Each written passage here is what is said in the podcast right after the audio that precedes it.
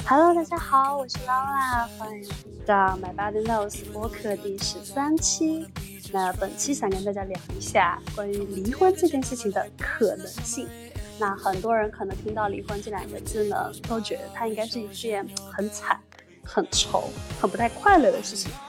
但是，本人做一个作为一名英年早婚、英年早离的离异妇女。真的非常想要摁着各位的头跟大家安利一下，从离婚之后，我的人生就像开了挂一样。所以本期呢是一期离两个离异妇女的对谈，针对离婚这件事情，我们的一些感受，以及我们为什么会做这个决定，在这个决定当中，为什么我们都觉得离婚它是一个可能性，而不是一件需要被悼念的事情。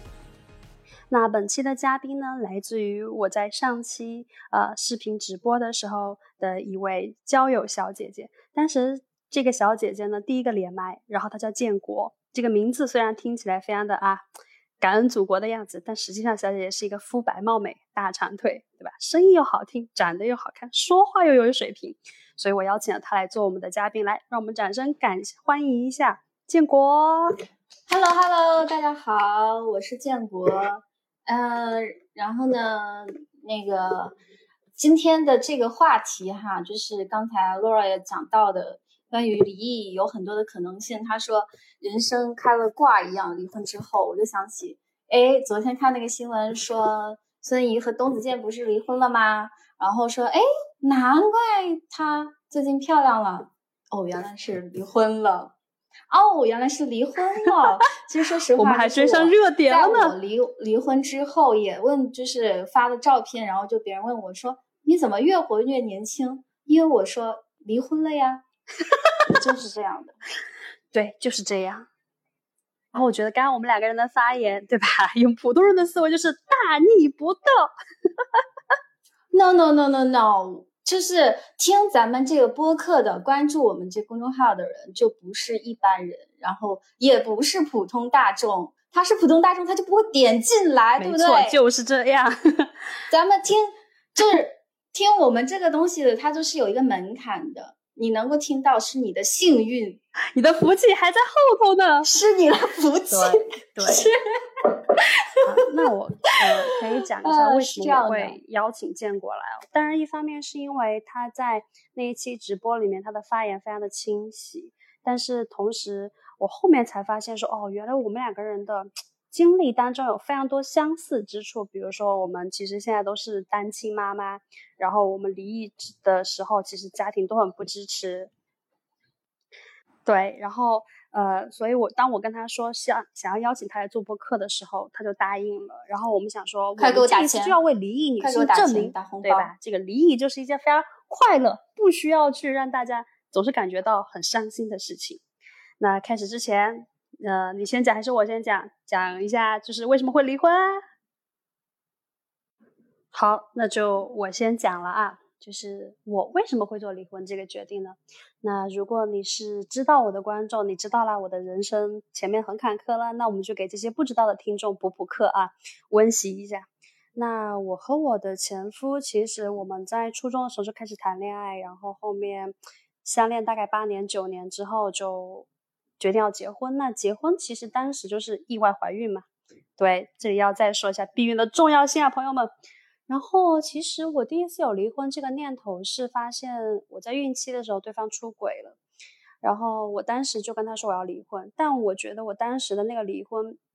讲出来其实是为了去证明，就是我是占上风的那个，因为我当时怀孕嘛。对方又在做生意，是个商人，我就会觉得，如果他跟我离婚，其实得不偿失，而且我没有真正想要离婚，其实就是我想要出口气。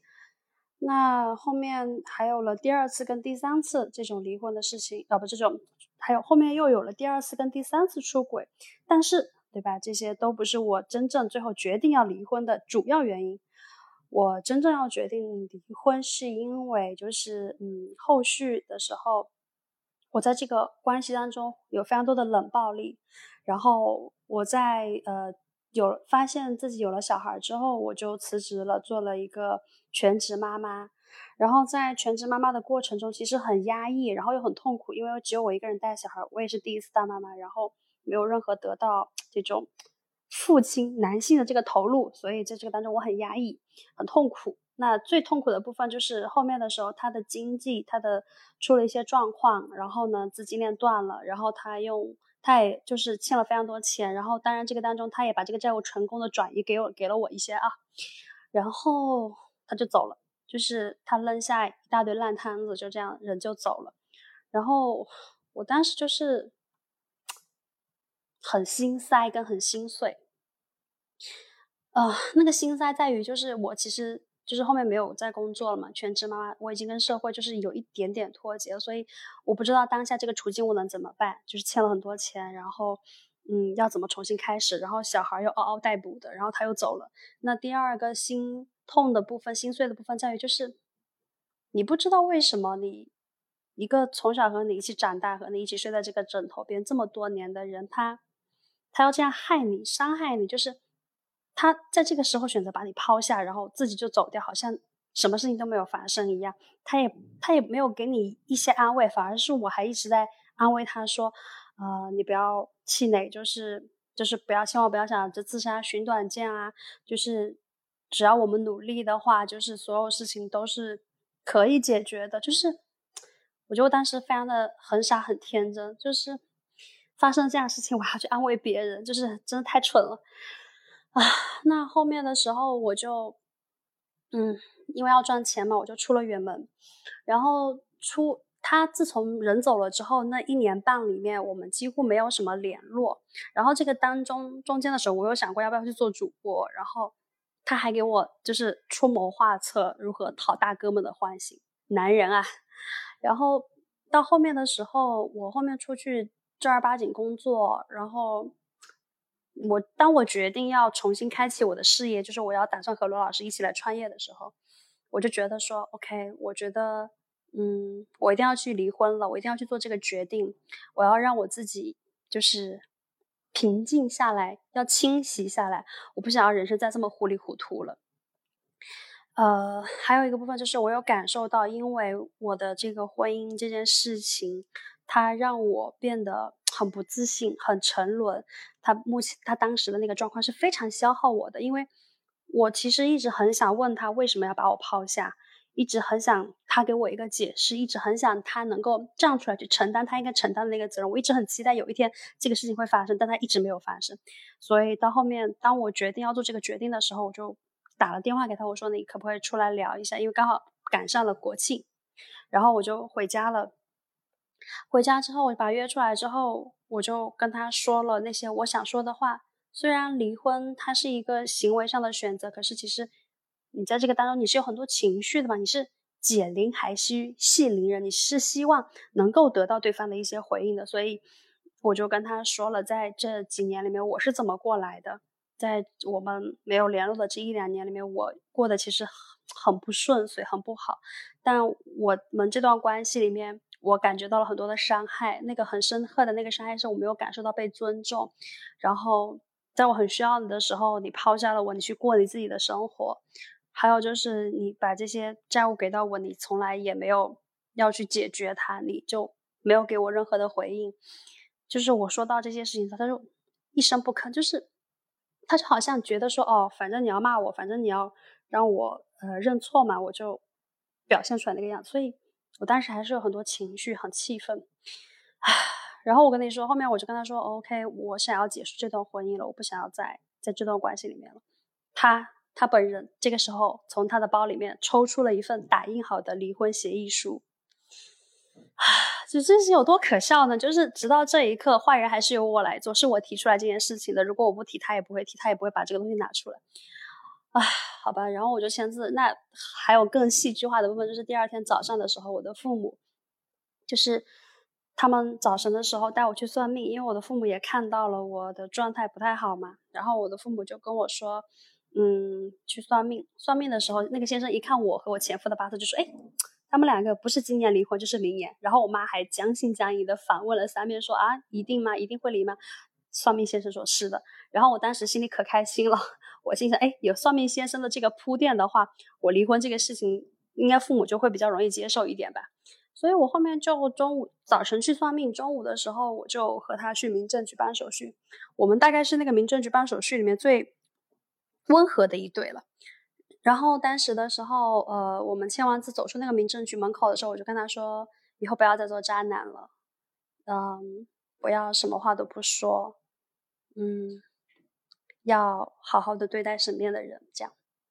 我其实当时内心很平静，也不是轻松，就是很平静。我也没有什么太多的情绪，但我还是会觉得这个事情要和父母说一下，就是结婚的时候和父母说，离婚的时候也要。然后我就跟他说，呃，你要不要我回去跟你的父母讲？然后你这我这边你要回去跟我的父母说。他就说跟我父母说，但他没有说要去跟他父母说。那他父母是直到两三个月之后才知道这件事情的。C 男人，然后。我带他回去见我父母的时候，我父母就是手足无措，很紧张啊，不知道如何回应这件事情啊。所以我们这个婚姻就是这样结束的，就是它整体就是非常的戏剧化，但是我会觉得，就是又是一个我觉得他非常推动我前进的一个决策，因为我会觉得离过婚之后，我的人生有非常大的转变，对啊。终于，老老娘的四效救心丸拿过来，我现在听听的，我感觉好窒息。就是，啊，你中间说的时候，速度就是我翻翻白眼，这我就我的心里就是，对不起啊，我不管这个节目就是你这这这个部分能不能剪进去，就是可能这中间我会大量的说脏话啊，预警啊，就是剪不进去，我也不管，跟我没有关系，老子自己开心就可以了。就是我想说，我操，这什么什么狗东西，这种人也能结到婚？就是我就觉得说，这个并不不不是说仅仅一个渣男啊或者什么能够去形容的。然后我觉得这个太，哎呀，怎么说？我女性太习惯于去承受、去承担这个东西了，所以他才会。一次又一次的无止境的去踩到你的底线。我听过身边就是很多的这种离婚的故事，哈，就是从这个女方说出来的，基本上都是这样，就是没有到走投无路的时候，这个人就是没有说渣到那么无可救药，就已经捏捏不上手的时候，他是不会去选择这条路的。所以你刚才就是整个过程当中，为什么我眉头紧锁，我听不下去了？就我感觉，就在感觉说，我操，我操，我操，这啥，这啥，这啥，这啥？我就想，就很，就很想骂出来。然后，其实你刚才说的这一大段，我自己是非常感同身受的，所以我有有这个，就是我甚至有生理反应，我会感觉就是胸闷，我感觉就是很紧张，胃很紧张，因为你在说这个的时候。是我自己的一个创伤的经历嘛，所以会带动我自己的身体的反应，所以我才会这么的激动去表达我的愤怒还有委屈。然后你刚才说到的这个尊重的这个部分，我觉得真的是，啊，真的是这样的，就是感觉不到，嗯，他没有去承担他的责任，然后呢，也没有说去尊重你。嗯，然后就是把这样的一个摊子扔给你，然后你去你去解决啊，最后所有的东西都要你来做，嗯，所以我觉得真的是很窒息的。我听完这一段之后，是的，所以在这里的时候，你知道，我在这里的时候，其实我有想到，就是为什么我当时其实有了第一次做这个决策，就是想要离婚的，知道我没有离婚，其实是因为当时没有那个。支持我的环境，不是说支持我离婚的环境，而是站在我这边的那个环境。就是我出生在一个非常偏远、非常小的一个地方，然后什么男性出轨啊、家暴啊这种事情，好像是家常便饭，好像是每一个家庭都会发生的事情。就是那种男性稍微会看一下孩子，就会被认为是好男人的这种地方，所以其实没有人会觉得说。我当时，我就是我当时出现这个，比如说对方第一次出轨的时候，我跟别人说说，没有人会劝我跟他离婚，大家会说啊，男人不就都这样嘛？所以你就会怀疑你自己是不是有一点小题大做，是不是你的想法有点问题？那第二个部分就是我有突然间有想到，我们应该提前跟大家说，呃，我们这一次的播客可能会触及到有些人的一些心理创伤，所以如果你听到这里你就已经感觉到不适的话。请你关闭退出，就是等你调整好了再听进来，因为我们这一期会聊到非常多跟离婚相关的一些事件、一些情绪，对，所以保护好自己先。对啊，对对对，是的。如果说你暂时心理承受能力还不够强的话，哈，可能会我们的谈话会引起。对，引起你的一些不好的回忆的话，你也可以去关掉。然后另外还要就是讲一下，就是我是一个女性主义，可能就是有一些观点的话，哈，大家也会听到，嗯，然后就是给大家一个小 tips，对，不听的就掐掉，可以滚了。然后也不要在那个评论底下什么什么七七八八的啊。嗯，我我刚才听完你说这一些，真的是我有一个感受，就是说。当呃一个女性，呃越来越把自己当人的时候，就是你越来越在意自己真实的感受，越尊重自己真实的感受的时候，你反而是越难以在这个父权之下的这种异性之间去寻找到一个很好的一个亲密的关系，因为因为就是呃在这种文化之下。呃，很难去把你当成一个独立平等的人，哎，要么呢，就是说，呃，怎么讲呢？这可能就是讲的有点宏大，要不我就还是回来吧，就说一下我自己的经历嘛，回到我自己个人，我觉得这样会比较好一点。嗯，我自其实我跟你有一些像的地方，就是，但是我呢，我跟我自己本身的原生家庭就是不是特别好的。呃，然后我是觉得这里呢，就这里就已经有一个坑给很多的女性。呃，首先呢，其实不管这个说家庭家庭好啊或者不好，这个好和不好不仅仅是物质上的，也有就是精神还有关爱层面的。呃，女性的话，因为社会上面文化上面就会给你一套规训，他们会呃制造一个粉红泡泡，就会给告诉你，呃，如果说嗯。如果说就是你足够优秀的话，你可能会碰到一个很好的归宿。那么我们这个就是说，很多女性就是变得优秀，她最后的目的还是要去找到一个好的所谓的好的归宿。然后呢，会有浪漫的爱情啊，这种浪漫爱的期待，就是每一个女生都会去幻想的嘛。嗯，所以尤其是当像我这种可能在家庭里面得不到。很多支持的人，就是这个事情，一个新的家庭对我来讲就变成了唯一的一条途径。当最对当时的我来讲，嗯，我呢是跟我前夫呢是在我当时是 gap year 的时候是认识的。我当时在旅行，然后那个时候是我爸刚去世。我是跟我妈是关系不是很好，但是跟我爸关系还不错。所以当我爸去世之后，我就感觉到有一种就是这个世界上我没有家的那种感觉了，我没有地方，我没有一个避风港的这种感觉。所以那时候我最想要的就是，我感觉就是自己像一一个风筝，但是没有线在牵着我了。我很想要跟这个世界有一些联系。所以我就那个时候就很想要个孩子，但我本人呢，其实我是对于婚姻是不抱什么希望的，因为我自己的家庭的话也就那样，就是天天就很支离破碎的，所以我对婚姻不是很向很向往的，而且我也不觉得我自己会是一个多么专一或者忠诚的人啊。但是那个时候刚好呢，就是碰到了我前夫，然后嗯，就一聊的话，感觉到。观念上面有很多的，就是以前嗯不被他别人就是理解到的东西，哎，感觉他都能理解，然后一下子就觉得哎就是他了，然后就很冲动的决定要结婚，但是也是呃最后为什么会结婚，也是因为先有了孩子，所以就准准备结婚，所以这里呢一定给各位广大女性提个醒，一定一定不要因为有孩子了去。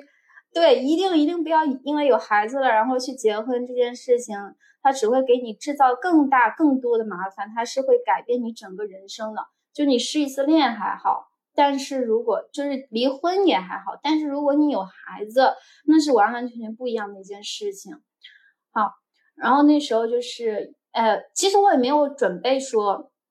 哎，我有孩子了，我就必须要跟他结婚，是因为他，嗯，在他身上他是有一些比较好的品质的，就是他不是那么有爹味的一个人，看起来感觉上啊，就他不是那种，呃，很喜欢，嗯，很糙的那种人。但是后来，呃，其实现在我回想，其实也是他的很多想法也是蛮爹味的哈，只是他的一个外表，然后所以就是会被他这种，比如说他喜欢，呃，做一些女的喜欢做的事情啊，逛街呀，干嘛的，我就觉得他就是一直陪着我，给了我一个很大的一个安全感，因为其实对我来说，最大的需求在情感里面、亲密关系里面是想喜想要有一个很稳定的客体的存在。这样的一件事情，啊，所以呢，我就经过了一段时间的考察吧，就决定跟他结婚。然后呢，当然那两家人肯定就不同意呀，你们也不了解是吧？而且又隔得那么远，就很不靠谱这件事情。但我们俩还是就觉得就是就就结了。结了之后呢，就双方也没家里面也没有联系，嗯，这个就为后面就埋下了伏笔。后面我们嗯本来是。呃，生孩子之前一切都就都很好，就是非常好，就觉得嗯，好像过上我要想要的那种生活。后面就是生孩子之后，发生了很多很多的事情，嗯，包括他他们家的，我们家的，然然后所有的叠加在一起之后，我本身自己就是有一些情绪问题嘛，然后我就情绪问题就爆发了，然后我们之间就是频繁的冲突吵架。然后呢，他呢是一个什么人？他就是个妈宝男，啊，然后因他因为跟我在一起的事情跟他妈妈是闹翻了的，结果就是后来因为这个，嗯，我跟他有冲突之后，又跟他妈妈又听了他妈妈的一些一些观念，呃，就开始转变了，就完全就颠覆了。以前呢，他就是我跟他讲过，比如说家务的话，要么就请保姆，要么就大家一起来做，然后你来做怎么样的，就是一个比较比较平等的。我是基于这样的，那那我这样做呢，呃，那我也不要就是说，嗯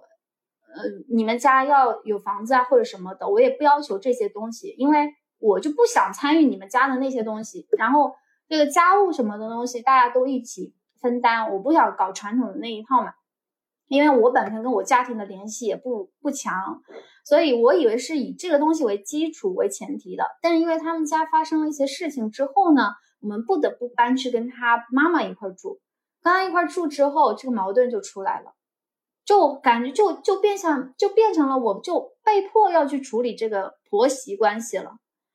然后就因为这个而呃产生很多冲突，一下子之后他就完全听了他妈妈的，我们两个这关系就。完全变了，嗯，他当时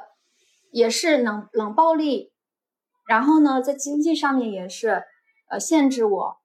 嗯，因为我在那边的话也没有朋友，也没有家人，就是我自己一个人带孩子，而且就是刚好碰到了疫情的时候，那段时间就是我自己一个人带着孩子在家嘛，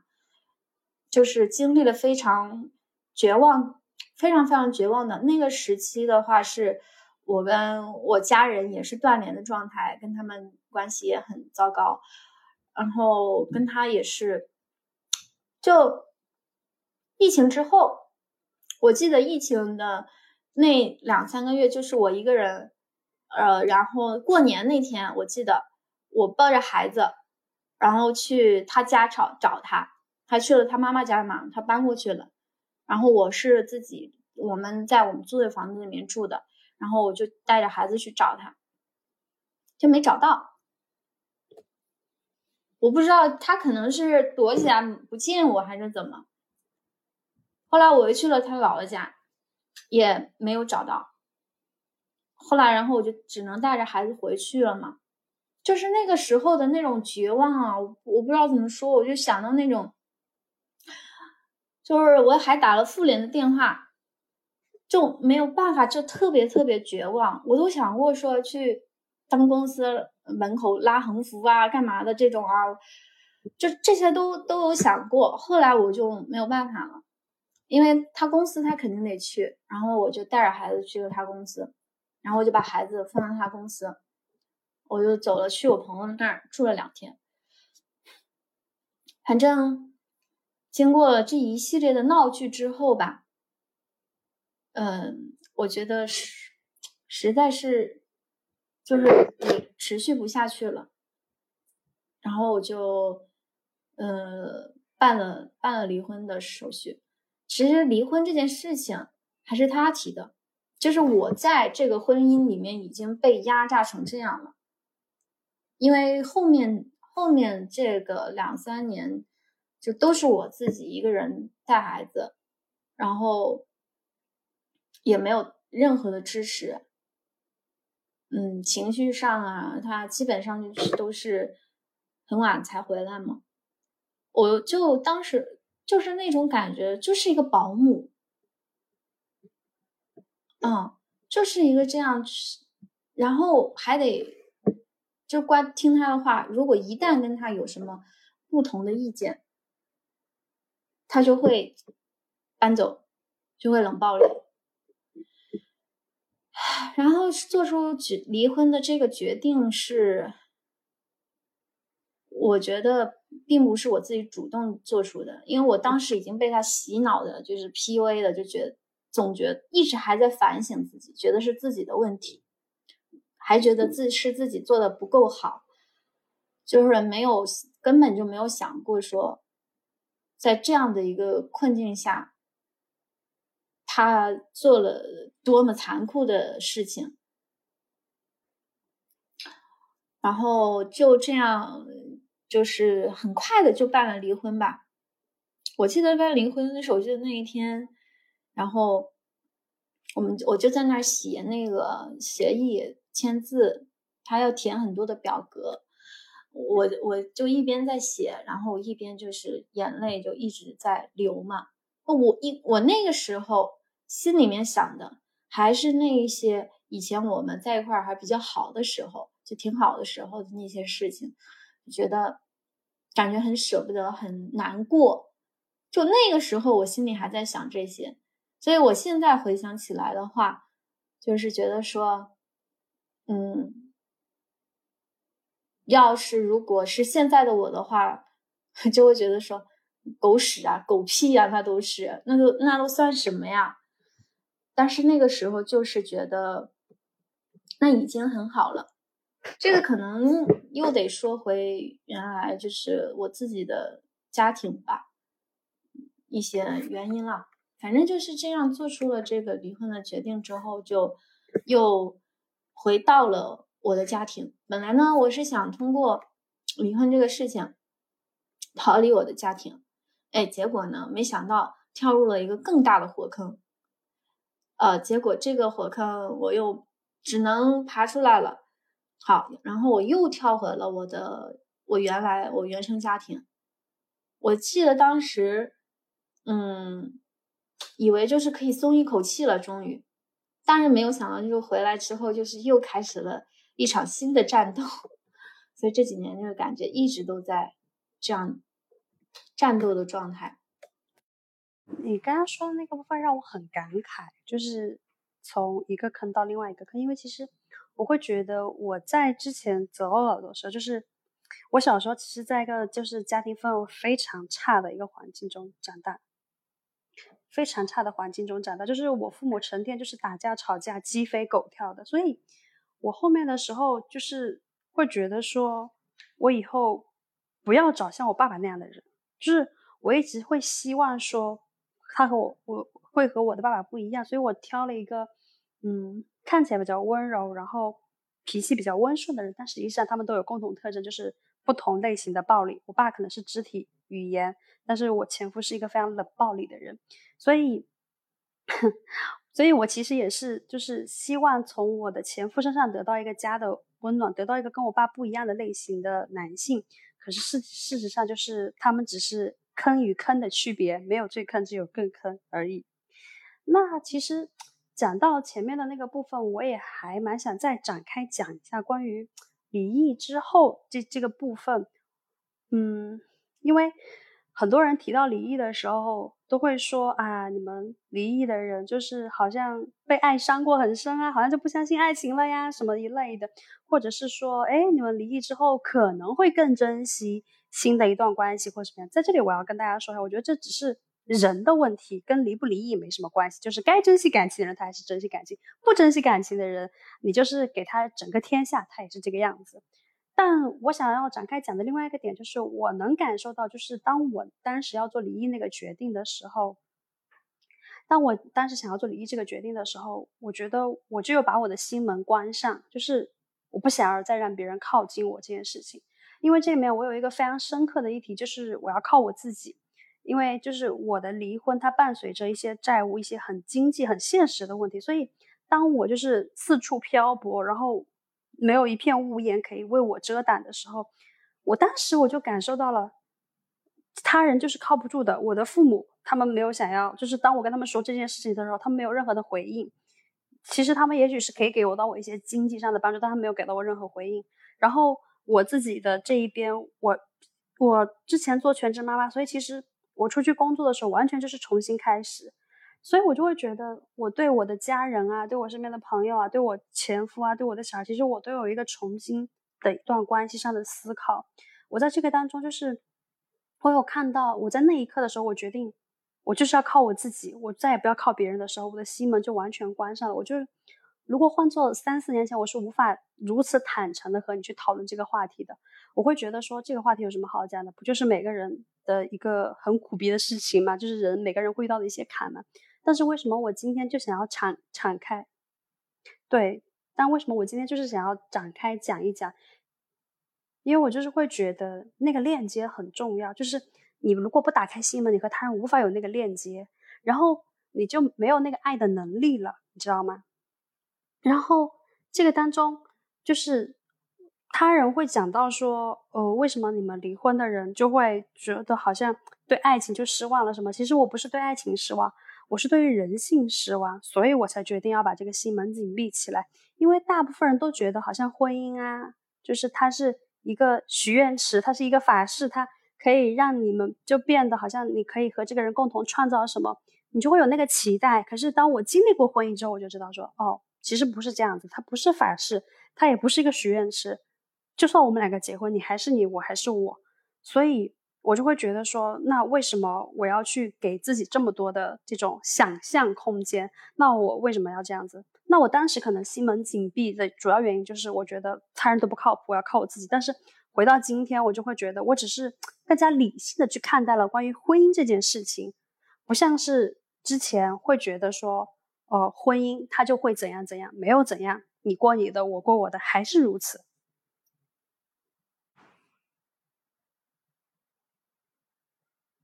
就是我会觉得，其实因为一段关系心门紧闭这件事情是非常得不偿失的。因为其实这个世界上还有很多的人，他未必是你的伴侣，可是他其实一样会给予你爱。但是因为一段错误的关系紧闭了自己的心门，就很不值得。那这个部分可能我们之后会再展开讲。但是我会觉得这是呃离婚人士当中非常常出现的一个状况。然后其次，我可能还想要分享一下，就是我刚刚说到的那个，我对和我家人的关系有了一个新的认识，是为什么？是因为，嗯，当时我离婚的时候，我的爸爸他是觉得我是嫌贫爱富，所以要离婚的。因为我前夫其实在我们那个时候其实还有一个不错的事业，但是后面他负债了嘛，然后我们也是在他负债这个消息过后的一年半左右才决定要离婚的。所以我爸一直觉得我嫌贫爱富。我爸觉得说他本人就是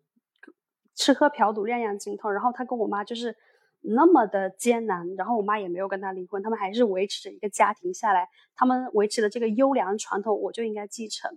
然后，但是我没有，我就是选择了做这条路。那我哥同时也是一样的，就是我哥他有去说什么这种言论的话，就是说我因为我没有给我前夫生男孩，就生的是女孩，所以我前夫会跟我离婚。我其实听到这种话，我是会感觉到很心痛的。就是无论他说这个话，他是有意识还是无意识的，某种程度上都代表了他们对于婚姻、他们对于家庭的那个看法。男性始终站在男性的那一边，无论男性做了什么。其实我有跟我父母讲过为什么我要跟他离婚，可是他们没有听到那个部分，就是我父亲没有听到那个部分，父亲只听到了，在这个男性他最差劲的时候，我离开了这个男性。所以其实我就会觉得说，我跟我家人的关系也是从那个时候，我有一个，我有了一个非常明确的，我我我需要站出来，就是我不想要再和我的家人，就是会期待说我的家人会帮我什么，因为在那个时候我就知道了说，他们不是站在我这边的，这里面这种不被支持的感觉就是很难受。然后我相信这也是很多人在离婚的时候，就是会会无法。就是下决定的那个部分，因为大家都想要有人支持，哪怕你不支持我，你能听到我也可以。但是身边没有一个这样的人，因为大家都会觉得中国人骨子里都会觉得说，离婚是一件坏的事情，劝和不劝分，你拆一座庙是吧？不拆一桩亲。但是我在这里还蛮想分享给大家的，就是如果你自己感觉到了被消耗，然后你而且你身边的人他们都不愿意支持你的话。那你就要去自己创造那个被支持的环境，就是我的意思是说，大家不支持你，是因为他们无法替你过你的人生，但他们又始终觉得他希望你有一个好的人生，所以他们会始终，尤其如果你还是一个女性，他会始终希望有一个人能照顾你。就像我爸，就是哪怕到了现在，他也时常跟我说：“哎，你什么时候再找一个呀？你要不要趁年轻啊？如何的时候？”我都会跟他说，我觉得我现在的主要目的应该是先照顾好我自己吧，先把这些债务什么东西都清掉再说吧，所以没有必要再去谈论这些事情了。就是当我爸被他解读为就是我被婚姻伤透了心，我被一个男人伤透了心，不想要再怎样，但事实上只是我更加理性的去看待了婚姻是一个怎么一回事。我已经经历过这一趴之后，我并没有觉得说婚姻它给我能带来些什么实质性的好处。如果说你一定要找一个人陪，他未必一定是要婚姻绑定的关系，他有非常多个关系。而且我始终会觉得，如果你自己都照顾不好你自己，你怎么能指望别人来照顾你呢？呀，所以我会觉得那个不被支持也是我今天反反复复提到的一个话题，因为我就是想要跟大家说，就是如果你的环境当中你没有感受到支持，然后因为这个不被支持，就让你去不认可你自己的身体感受这件事情。事实上，这才是对你最大的消耗。你可以努力尝试去为自己创造一个支持的环境。你对你刚才说到，因为你这一段话就是让我想到了为什么你会感觉到不被支持。不被支持是很正常的。一个女性一旦进入婚姻之后，你的感受不被当成是第一位的，是最。是非常非常普遍的，因为这个婚姻制度一夫一妻的婚姻制度，它就是以压榨女性为基础而存在的。所以，为什么当你们婚姻出现问题的时候，所有人都会劝你忍一忍，对吧？为什么没有人去劝这个男性你去忍一忍啊？女人都是这样的，女人都会出轨呀，你换一个还是这样啊？就是男人他会因为哎，这个女的可能。嗯，生不出孩子，他就跟你离婚。但是女性很少做出这种这种事情，所以就是一旦这个性别身份对调的时候，很多事情它就不是那样的一个结局。就刚才你说的这个也非常，就是我我我们当时聊的时候也说到一个，呃，我们也不一样的地方是，你是远离了他们嘛，但是我呢，因为就是可能一方面是我要一边带孩子一边工作，这个很实际的问题。没有办法解决，我也不，我不能把我孩子就直接交给我的家人，因为我觉得他们，呃，没有那么可靠，所以我就还是得跟他们生活在一起，就没有给他们拉开这个物理上的距离。而你是远离了他们，就物理上保持了距离之后，然后去创造了真正的自己的一个支持系统嘛？那我是在这个跟他们不断磨合的过程当中，然后一边磨合，然后一边去创造。所以这个过程对我来讲的话，是一个，这我觉得是一个重生，就是抽筋扒皮的一个过程。我去把以前的所有的这个窗窗口伤伤口全都翻出来，然后把它一点一点的这个烂肉给挖掉，然后再给它。清理好，然后再缝合上。就是有很多，我现在只是挖出来了，但是我没有办法把它清理好，我也没有办法把它缝上。但是我就只能就是带着这些东西，就再往再往前去走。所以我觉得你刚才说到那个，就是能够远离的话，就是嗯是最好的。就是如果没有办法，可能就是只能这样。但是呢，另外一个方面，我是。有一个反思的，其实我觉得并不仅仅是实际的问题，有很多时候我们觉得我们不能是实际客观的因素限制了我们，但是我现在想起来，并不一定是，而因为可能是我自己内心的力量还不足够去做出那样的一个决定，然后自己去承担相应这个决定会带来的一个后果。就比如说，如果我。那时候选择了把孩子留在家，然后我自己，呃，离开的话，呃，我内心上会非常的忐忑，会不安，然后我会非常非常的不稳定，我没有办法去承担这样的一个后果，所以我就没有办法去踏出那一步，嗯，所以我觉得就是我想给所有，呃，就是一直在觉得自己不行、不能、做不到的一些女性。告诉你，如果你还在为，就是还在用呃现实实际的一些客观条件作为理由而去阻挡自己踏出那一步的话，就一定要意识到这个东西它不是不可以解决的。当你想要做一件事情的时候，你真的决心要去做的时候，没有任何东西能够拦得住你。就是，但是这一定是要你内心有足够有力量的时候。你要能够承担得起那个后果，这是一个一个部分。然后第二个就是你刚才有讲到关于说就是离异人士的一些偏见吧，但我也是会有这种就是偏见肯定是会有的，但是可能我跟你的观点有一些不一样，就是说，呃，我不我不觉得说在我们受到了压迫之后，我还要剥离开我的情绪，然后我只去讲事实这个层面。就是我是受到了伤害，我是受到了压迫，我为什么不能够表达我自己的情绪？就我前段时间看那个呃上野上野千鹤子的书嘛，他就跟这个田房聊到说为什么会走上女性主义这条路，然后他们就就是都在笑，就是因为自己个人的经历，他有私愤在里面，因为他受到了这件事情的压迫，他感受到了被伤害了，所以他就。他尊重自己的感受，所以他要做出反抗，他要去呐喊。所以我觉得说，呃，一个方面就是我这件事情，我有情绪，我把我的愤怒表达出来，跟我说的事情它是一个事实，这两件事情是不冲突的。事实就是这个社会的这种这个这个父父权的制度，它就是以压榨女性的这个价值为基础而存在的。然后我也确实在这中间受到了伤害，那我为什么我就不能够去发出这样的声音呢？我就不能够说一句“操你大爷”呢？我就是可以呀。所以当有的我现在身边有一些以前的朋友，就是他们还没有，就是可能就是还生活在这里面的时候，他会觉得说你是不是有点太过极端啦？是不是不是所有的人都是这样的？不是也有好的男人啊？我承认没有，就是我没有说。就是不存在这样的所谓的好男人，但是那跟那个跟我没关系。我在现在在我在表达愤怒，是对于我个体的经历，我的愤怒的情绪。然后我在说的事实是针对这个群体以及这个制度的不公，所以这两件事情我觉得是不冲突的。然后，嗯，那那就是说回到我的主题上面，我觉得，呃。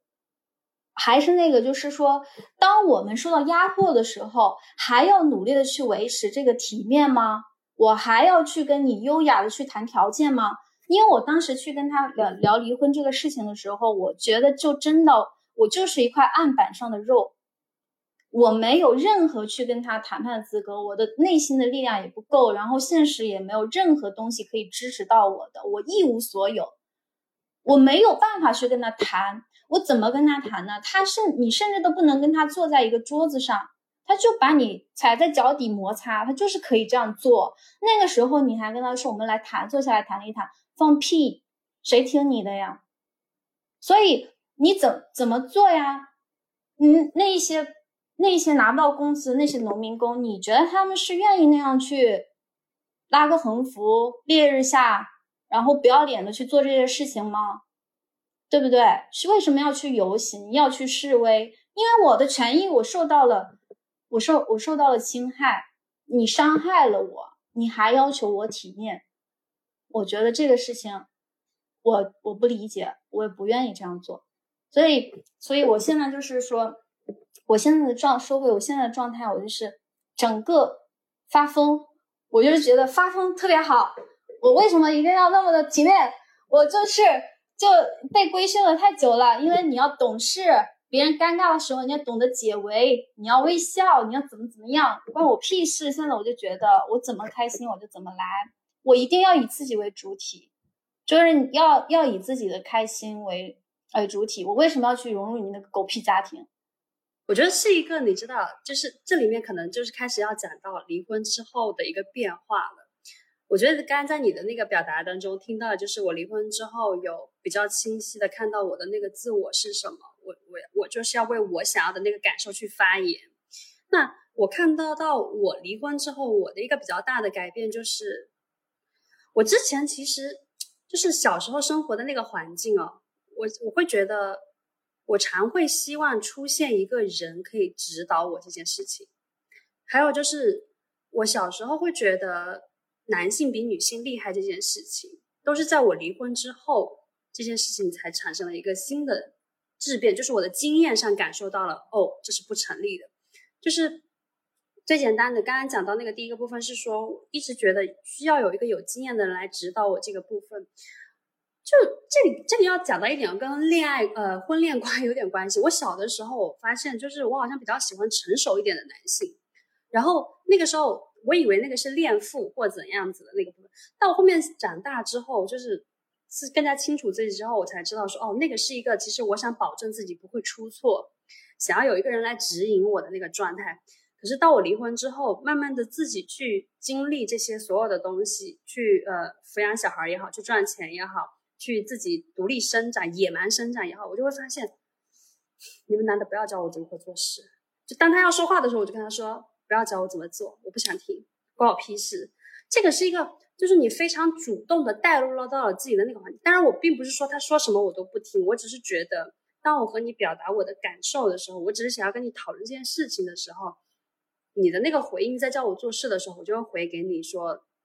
我并不是在跟你讲你要不要叫我做事，我只是讲给你听，你接就接，不接就算了，不对你不接拉倒，但你不要叫我做事，这个事情是我不能够接受的，而且我就会发现很多男性他们是无法忍住说教这件事情的。这也就是我们讲到的关于爹位的这个部分，所以我在后面的时候，我我觉得我小一点的时候，面对那种比我强势或者比我强权的男性的时候，我是会有一点害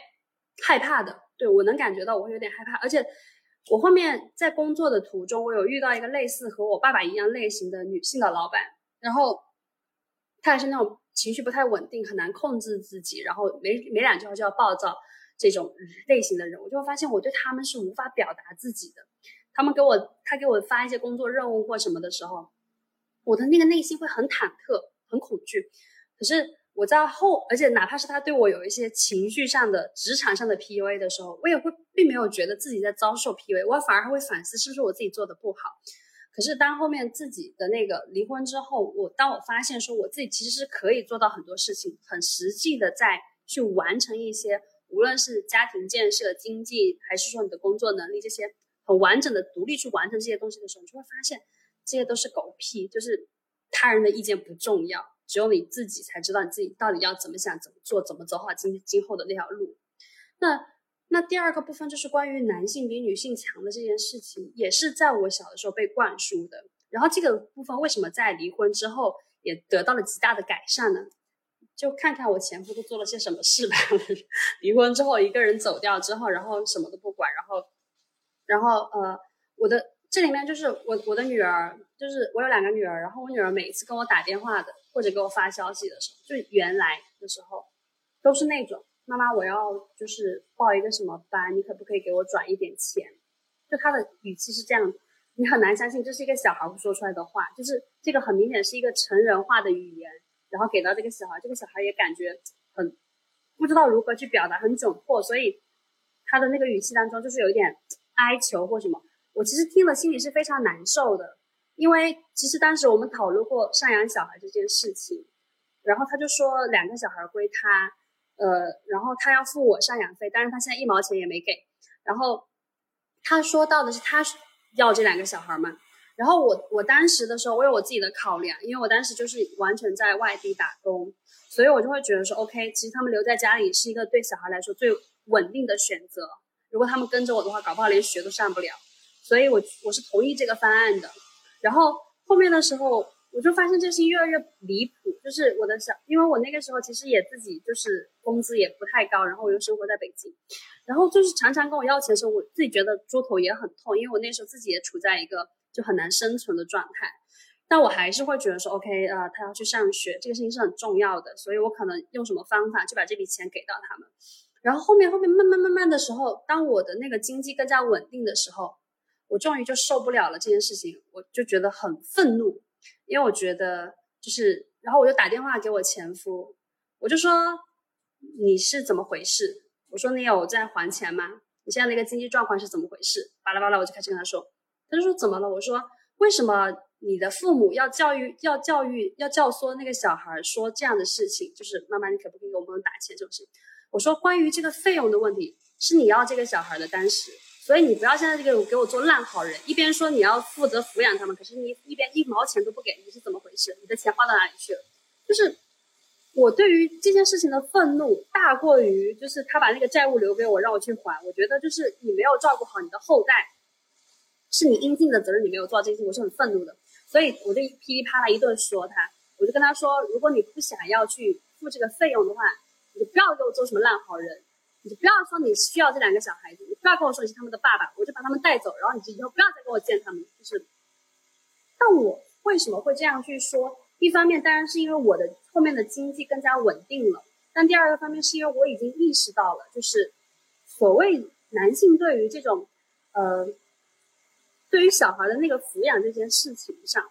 他们没有比我更有那个母性的那个天职的，他好像他好像并不觉得他需要尽这个责任，知道吗？他们没有那个意识在那里的时候，我就觉得说他们就是垃圾，就是。太弱鸡了，当然我并不是指所有的男性，我只是在那个当下的时候，我感受到了，我作为一个女性，我在经历这么多事情，经历到这么大的打击之后，我仍然会想方设法的去重建我自己，去重新构建一个未来的生活。我是想要为我还是为我的后代去建立一个更安全的环境的。我是哪怕就是我当下做不好，可是我也并没有去就不不负我该负的那个责任。我觉得这个部分是很重要的。可是。他们竟然可以堂而皇之的，就是什么都不管，然后因为他有他有他的父母在给他垫底，他的父母就只会给我发这样的消息，不会给他发这样的消息。因为我有问他，我说你父母有没有跟你说这个费用或者那个费用？他说没有。我说 C，就是发生这个事件之后，你们全家人都还在压榨我。这个事件好像变得是我的问题一样，好像是我来承担这个这个这个乱想盘。就算我现在我可以有一个更稳定的经济，比你更好的一个经济状况，可是这个事情应该是谁的责任，它就应该是谁的，而不是应该你们一家人就是选择把这个东西扔回给我。所以，我有在这个事件事件当中有看到，其实事实上那个男性比女性强，虽然他有非常多的意识上的影响、观念上的影响，可是，可是。当我本人真正在经历这一趴的时候，当我真正的去看到说性别并不是那个问题，而是个人的能力的问题的时候，我反而就是跨越了这一层。而且，嗯，我会觉得我之前其实对他有很多的愤怒，就好像你刚刚前面提到说我为什么还要去体面，我就说操你大爷不可以嘛？其实我会发现说我的那个愤怒表达不出来，是我看到了说当下的处境，我我们彼此的处境其实都很艰难。然后我我想做的那个事情是。尽快振作起来，然后让自己的生活变得更好，而不是呃回到源源头，回到原来那个地方去一直跟这个人纠缠。对我来说啊，我不是在 diss 你，我是说对我来说，所以我我想要的那个方式是让自己长出更多的力量去呃面对这个部分。然后当别人提到我前夫做的事情，觉得他是个渣男的时候，我的内心就是会心一笑，是的，没有错。就是我会有这个反应，就是我只是觉得说，OK，那就是过去当中的一个一个一个部分的时候，我只是想要告诉你说，嗯，对，那是我的过去，但但是啊，我会觉得线下这个阶段的时候，也也因为有了他，所以我后面有了这些东西，我并不是在感恩这个苦难，不是这个意思，我只是想说，他的这个出现让我去认知出认识到了我的那个潜力是有多大的时候，我会觉得，嗯。这个我认识到我的潜力是大过于我对他的那个愤怒，可是我就发现，当我的小孩这个事情一出来的时候，我的愤怒就无法压抑了。所以在这里的时候，其实我还有一个对自己的那个压压制，或者说对自己的那个压抑，就是我会觉得我可以受苦，但是我的小孩不能受苦。这里面也是一个我觉得应该要拎出来讲的，就是女性啊。女性真是太难了，为什么你自己就可以受苦，你的小孩就不可以受苦？这里也没有在尊重自己的感受，你知道吗？所以当那一次我跟他吵架之后，我才看到说，哇，原来其实我对他有很多的愤怒，可是我可能碍于一个女性的身份，我碍于一个呃，我们之前有过感情或者是怎么样的状态的时候，我没有把这个部分表达出来。可是你要伤害到我的领地，你要伤害到我的小孩，那就是不行。我就是为了我的小孩会奋斗到底，我的那个攻击就会出来。对，所以。在那一次的那个事件之后，我反而看到了说，OK，我和你就是不在一个 level 了，我站在一个比你更高的 level，然后我就从自己的经验上长出了一个认知是，OK，你没有比我强，而且你现在被我甩到很后很后面，你现在看到我的时候，你会回避我的眼神，是因为你知道我比你更强大了。换做之前，我可能会觉得说，哇操，这个傻逼怎么连看都不看我？就是还还会有那种，就是你觉得一点点的那种眷恋，就会觉得哦，这个人是在不承认我们之间发生过什么这种傻逼的想法。但现在就完全会觉得说，哦，是的，弱者哪哪会哪敢看我呢？是这样子。对，所以我会觉得，离婚之后为什么会有人生有一个开挂的经验？我觉得这个心态上的转化是很重要的，就是那个我可以，我并不受我的那个性别压制这件事情。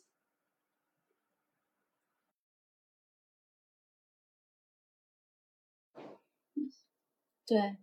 你你说到这段的话，我想起了我看的那个《成为波伏娃》里面，他一段话是我特别特别有感触的，因为就是我自己的亲身的经历嘛。他讲就是说，从小到大，这个社会都在向女性编织一个谎言。就是给你很多很多的诱惑，你可以不用很努力，然后诱使你不断的下滑。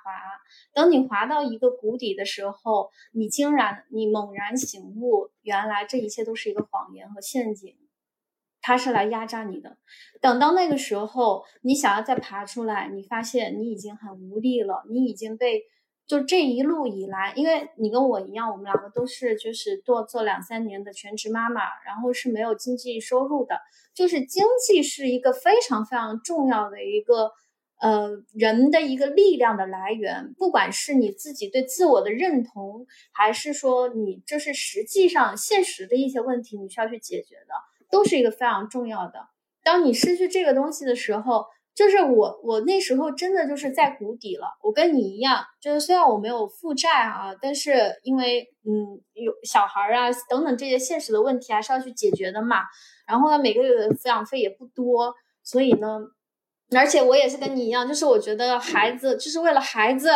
我可以压抑我自己的一切。嗯，就我觉得。我可以什么都没有，但是我孩子我一定要尽我所能给他一切最好的东西的那个时候，就自己的压力很大，但是又是没有那个能力去做到这件事情的。就你再要爬出来的时候，就很难很难很难了。这一切的一切都是因为你刚才说的那个原因。我们从小就认为，这个男性这个群体会比女性更有能力，包括你刚才有讲到想要去得到他们的指点。我又在想这个事情为什么？是因为整个这个社会结构它就是一个父权制，这个游戏这个规则都是由男性制定的，文化还有这些科学领域等等都是由男性呃掌握了这个话语权的，所以我们一直在玩的是他们的一套游戏，他们制定出来的规则。那我们在别人的游戏里面，我们就是得听人家讲的呀。人家告诉我们是什么样子的，我们就是什么样的。你的感受是错的，你就是错的，对吧？就连你自己对于自己感受，我们都是不能够去说说了算，都不能做主的时候，一个人还有什么主体性呢？所以我们肯定是会就会感觉到很不安全。就一个女性的从小成长起来，她的这种不安全感，除了她也来源于她的原生家庭，还有这个社会。因为在这个社会当中，男性他是只有一条出路的，就是你要去拼搏，你要去奋斗。但是这条路也许很难，他会很有压力。但是这一条路是绝对不会错的，它是很可靠的。对于女性来说，她看似有另外一个选择，但是那一条路往往就是一个荆棘，就是会有一个陷阱在那里，然后就会等着你，然后你跳进去，你以为是从一个火坑啊跳到了一个反一片安好啊你的归宿，但是你跳进去，有可能是一个更大的火坑在那里就等着你了。我当时我自己就是一个很强烈的，就是我这种感觉，我会觉得在非常非常的强烈。我觉得很有意思的一个部分是关于经济这件事情，我觉得也蛮想再拎出来再展开讲一下。就是我我们的状况是一样的，就是我们当中做了全职妈妈这件事情。我在全职妈妈之后，就是想要去找工作的时候。那个时候其实是不得不出去找工作，就是因为他的经济出现了状况，所以我要出去找工作了。还有一部分是因为他一直出轨，然后我受不了了。就是我的那个内心，其实当时的那个想要出去找工作，是因为我不想要再留在家里，然后不想要再一门心思回到这个家里面是这个样子。我想要解放我自己，所以我去找了工作。但我在找工作的时候，其实有非常多的挫折，就是大家会认为说，哎，就是你多做两三年，因为在我们那个小的地方。就是你做在你的很年轻做妈妈的人有非常多，就是二十岁、二十一二岁做妈妈的人非常多。所以当我去跟他们说，呃，他们就问我说你中间两三年去干嘛了的时候，我说做全职妈妈的时候，他们就觉得说本来你可以选择的工作已经很少，他们就会觉得说，哎，那你怎么不在家里面带小孩？你为什么要出来？我说因为需要工作。他说那嗯，我们这个岗位可能不适合你。我说怎么呢？你们这个岗位需要会飞吗？他说不是，他说只是觉得你有你有小孩的话，你可能就是我们这个岗位，比如说需要常常出差呀，需要去应酬啊什么一类的，就是觉得你作为妈妈很不合适。然后我就会说为什么不合适呢？我说家里有人带呀。我说我既然会出来找工作，那肯定是我已经安排好了这个小孩在哪里。可是他们还是会觉得说你作为做过妈妈之后，你的能力就会有缺陷一样。我真的是觉得这些人 what the fuck，然后。因为在我们那个小的地方，真的非常难选择，就没有什么事情可以做，不然就做文员，不然的话你可能就是呃做销售，然后没有什么太多的机会给到你。然后如果像我，比如想要，因为我之前是在银行上班的，如果想要再回银行，已经不 OK 了，因为我的那个时候我的岁数已经超过了，他们是好像是二十五周岁还是二十六周岁以内才可以，所以如果我想要去进一些呃单位也是不 OK 的，所以这个当中给我的选择性非常少。虽然我想要去呃挽就拯救自己的人生，可是这个社会给到我的资源是非常少的，于是我才选择去了外地。因为我当时其实就是一直有在写东西，因为我从小就写东西会写的比较，大家会比较呃知道。然后所以我就去了我当时给我供稿的一家公司，然后去了那之后，我又辗转，就那家公司又一直给我画饼。然后就是一家皮包公司，然后我又大概做了两个月之后，我又走了，又去了一家新的公司。在这个不断的辗转当中，我就才意识到说，哇，原来就是我没有钱哎。为什么？是因为我在之前的时候，我在银行上班的时候，其实我那个时候可能住家里，然后我其实没有生活太多的支出，在一个小地方，其实生活支出不太大，你也不没有需要找房租什么的。然后在那之前，我一直都是那种自己赚钱自己花，但我平常的欲望不是很多，我可能就是买买吃的，然后去吃顿好的。对我来说，因为我这个人是食欲比较重的人，什么买衣服买包是非常少的。然后在那之前，其实我没有什么金钱上的意识，然后我也不太存钱，就属于那种就是，嗯，可能就花了就没有怎样子。可是当我开始完完全全独立出去工作的时候，我就会发现，哇，房租好高哦。哇，其实呃，每天这样消费对我来说，就是我都快支撑不下去了。哇，马上又要开始交我女儿的学费了什么的。在那之前的时候，我可能在老家的时候，呃，我会觉得我那个时候工资 OK 的，就是我我可以去负担这些费用什么的，因为它没有一些房租这些大头的东西。可是当你完全独立生活的时候，你就会发现有很多经济上的支出，你根本就是哎，你以前没有遇到过这些事情啊，这些事你完全没有一个经验的时候，人就傻掉了。人就会觉得哇操，这个原来生活这么艰难，而且很多事情你就会开始觉得说，我是不是应该省一点？然后尤其是当我的小孩问我要学费的时候，我就觉得我操怎么办？就是这个月我不知道这个学费要从哪里来，我不知道这个东西我要从哪里支出来给他。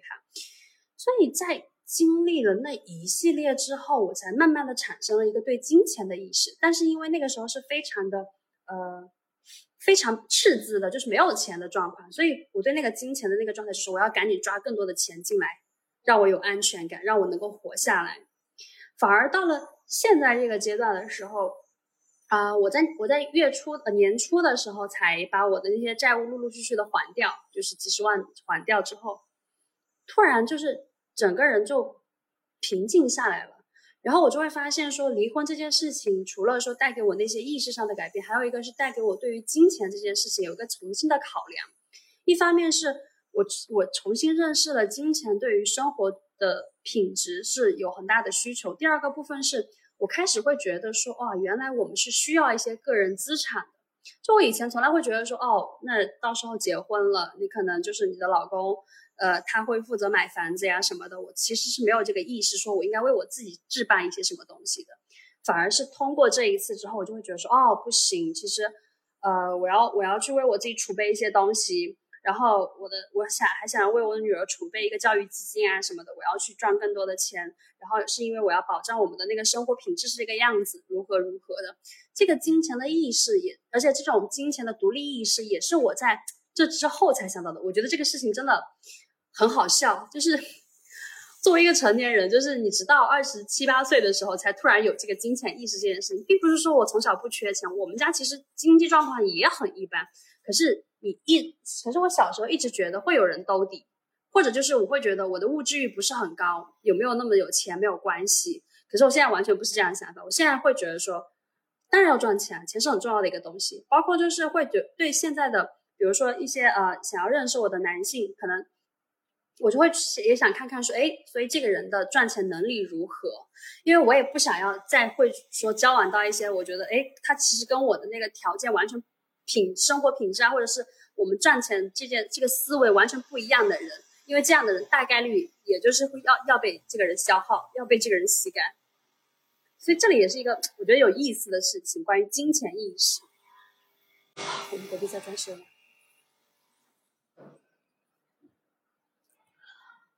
你说到这个，我觉得这不是说你一个人的问题，这个这个还是一个结构的问题，就是它是一个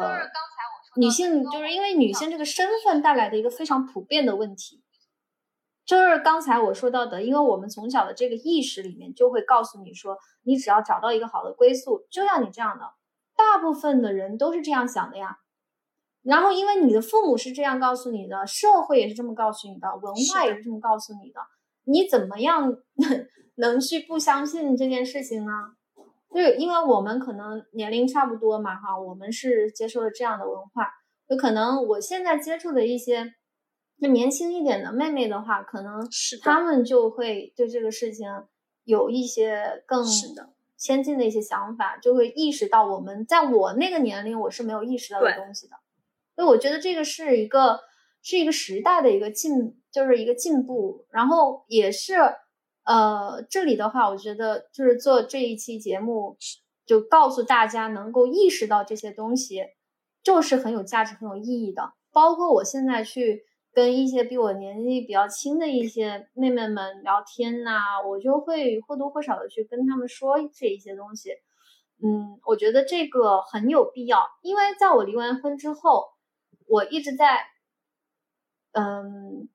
想的一件事情就是说，假如在我决定结婚之前，假如在我决定要这个孩子之前，有一个人他能够跟我说这一番话，告诉我这些真相的话，那我的人生决定可能就会不一样，那我的人生也可能会不一样。但是很可惜，就是没有这样的一个人。是的，所以。是真的是这样，我觉得有一些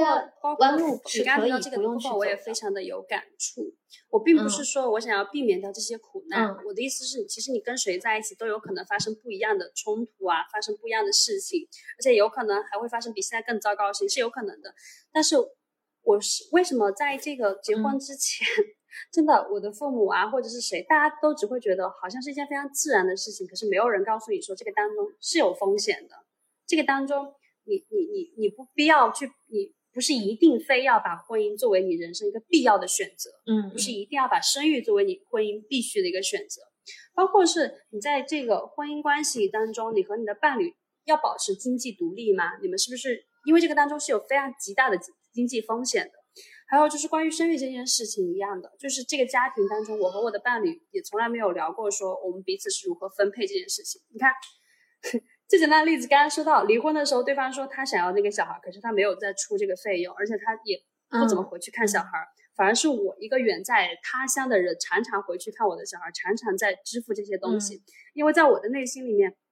这部分是很重要的，就是。你你不应该因为你和你现在的处境，或者是你当下你和你的伴侣有这样的一个分开的这样子的结果，所以这两个小孩就好像他们从来没有出现过一样。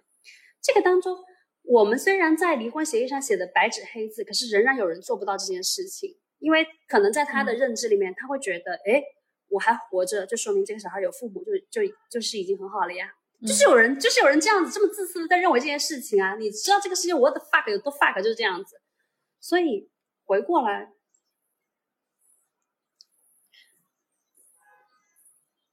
其实就是嗯，你其实就是我，我觉得就是因为他知道你是这样的一个人，你有你托底。有人都底嘛，反正他是，反正这小孩也怎么能怎么着也能活下去，不管怎么样，你他妈觉不管他的，他有这样的一个自信，所以他就可以不管。对于生育、对于爱、对于性，他是需要有更多多维度的了解的，而且这个多维度的了解当中，不要尝试去期待他人能给到你什么东西。这个我的意思是，你可以去说我想要一段什么样的关系。但是并不是把你所有的期待值都扔给那个对方，希望对方来帮你构造这件事情。你可以是我们一起共同构造，或者是我先有了这个我想要的这些可以实现的物质条件上面，再去放大我的那个部分需求是 OK 的。因为这个里面，我并不是就是说你的伴侣他就一定会背叛你，你的伴侣一定会怎样，或一定会跟你如何如何，不是这个意思，而是如果当你把放给别人的期待放到自己身上，你把那个重心回到你自己身上。你反而能够比较自然的去接受你生活中发生的事情，而且你可以有掌控的去过你想要的那个生活，就是这样，就是如此的简单。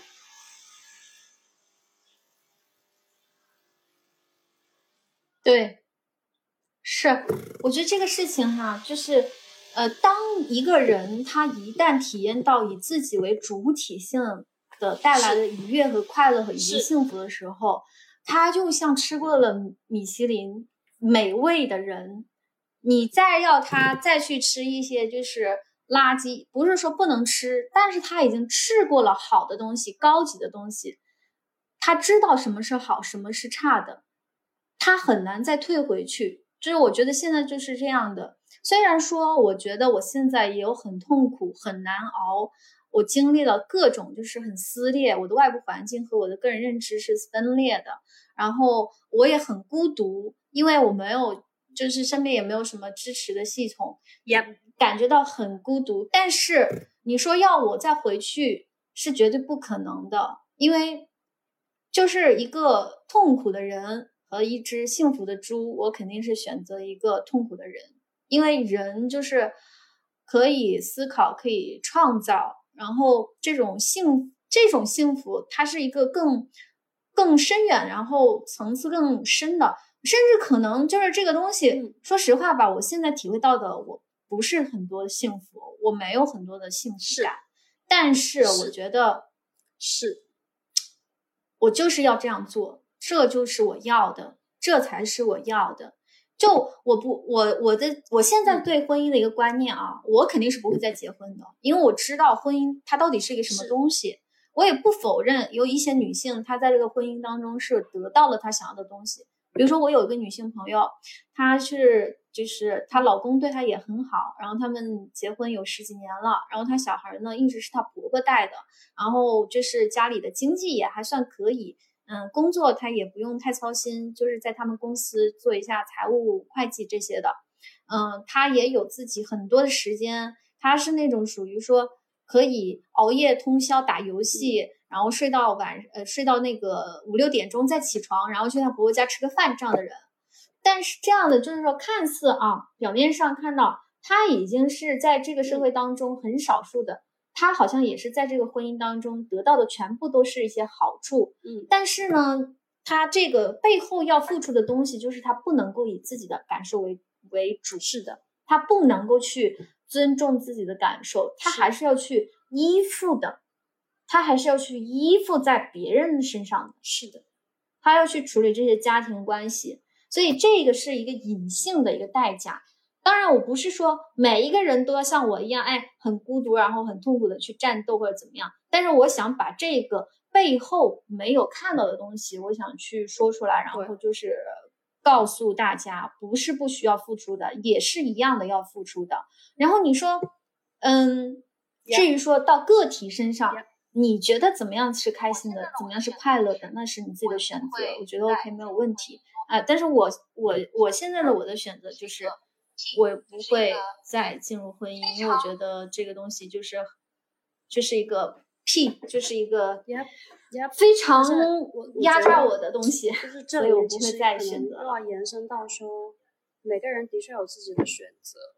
那我做这期播客，当然不是为了劝那些犹豫不决的人你一定要离婚，我只是在告诉你说，作为已经做了这个选择的人，我的那个感受是什么，而且我也。会想要祝福你，你是可以去找到你自己的力量，去让你去行使本该就属于你的这些权利的。我们的分享只是一样的，跟我的主题是一样的，我只是给到你一个可能性。呀，如果你在这个当中你听到了什么，那是你听到的部分，那是你的投射，并不是跟我们两个有什么关系。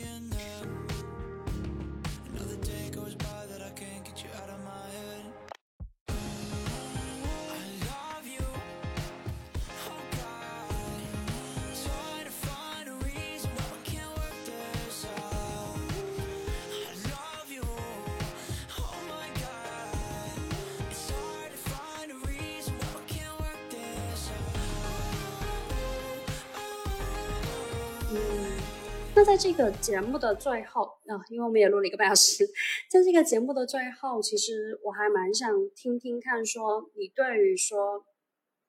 嗯，爱啊、性啊跟婚姻这个部分，你觉得在你之前跟你离婚之后，你会有一个比较深的感触是什么吗？或者是有什么东西是想要分享出来的吗？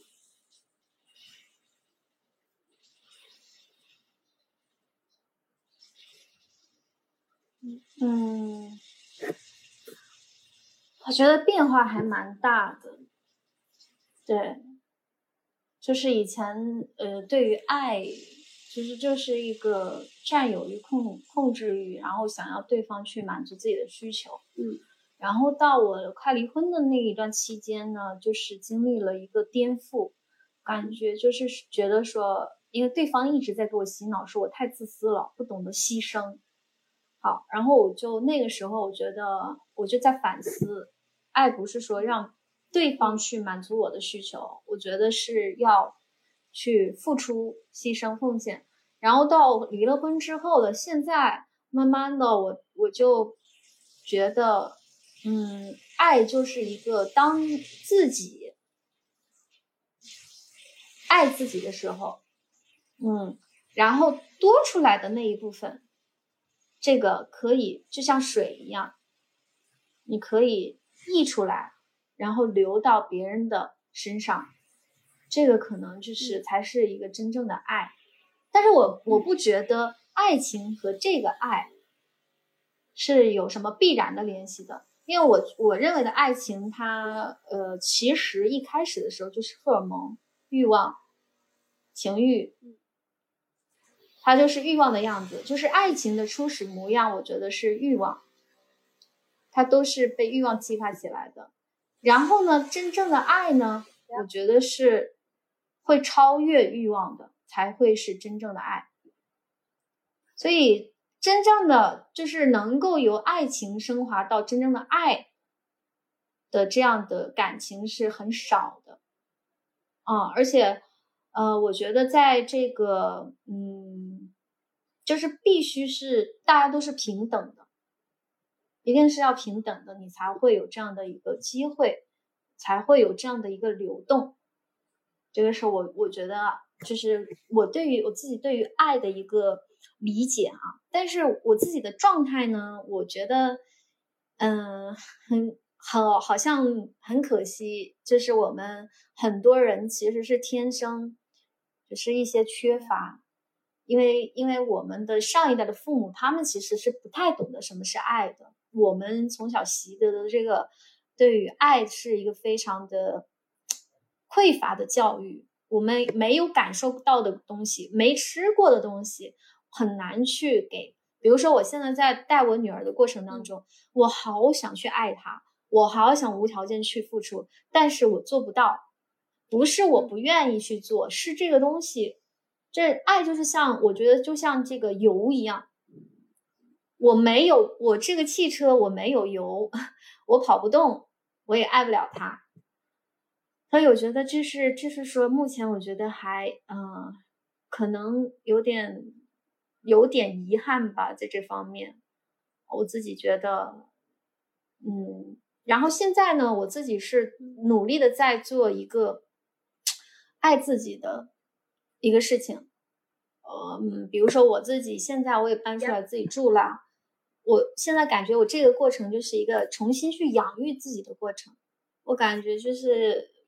自己的内心的那个小孩是从小没有被照顾好过的，那我就那我爸妈没有做好的事情，现在由我自己来做。我期待他们做的那个事情，嗯，现在我来做。就当我受伤难过的时候，我期待的那个鼓励。他们没有给过我的，那我就自己给自己，就是，可能，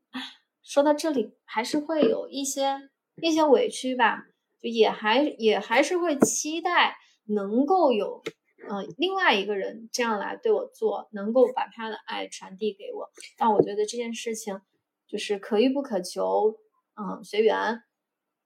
然后，嗯，那关于性呢，我就是觉得上一次其实我们连线的时候也说到过这个问题。我就是最近一段时间，我的发现，我以前对于性的话，真就是还是一个就是服务者的一个这样的一个感受和定位。其实我跟我前夫在一起，他不完全是没有任何可取之处。比如说在性爱这个方面的话呢，嗯，他是第一个让我觉得。在这个过程当中，他把我当成一个独立平等的个体，去尊重我的感受。他想让，他想让我开心，他想让我舒舒服。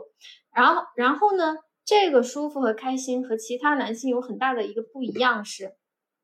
他并不是我开心了就显示他自己能力，就觉得自己行是啊。因为很多男性可能就是说通过这件事情，哎呀，我能力很好，我很棒。然后就去满足他的这个虚荣心嘛，但是我感觉到他是有一些不一样的是，他是发自内心的想要去在这个过程当中也去服务你，你服务他，我们互相的开心愉悦，所以这个是我觉得一个嗯，对我一个观念上的有一些改变之后呢，慢慢的就是呃一些一些改变吧。那我现在。我觉得还是对我来讲，还是要有一个感情作为基础，就是可能要有亲密的连接，然后才会对我来说有一个安全的性爱。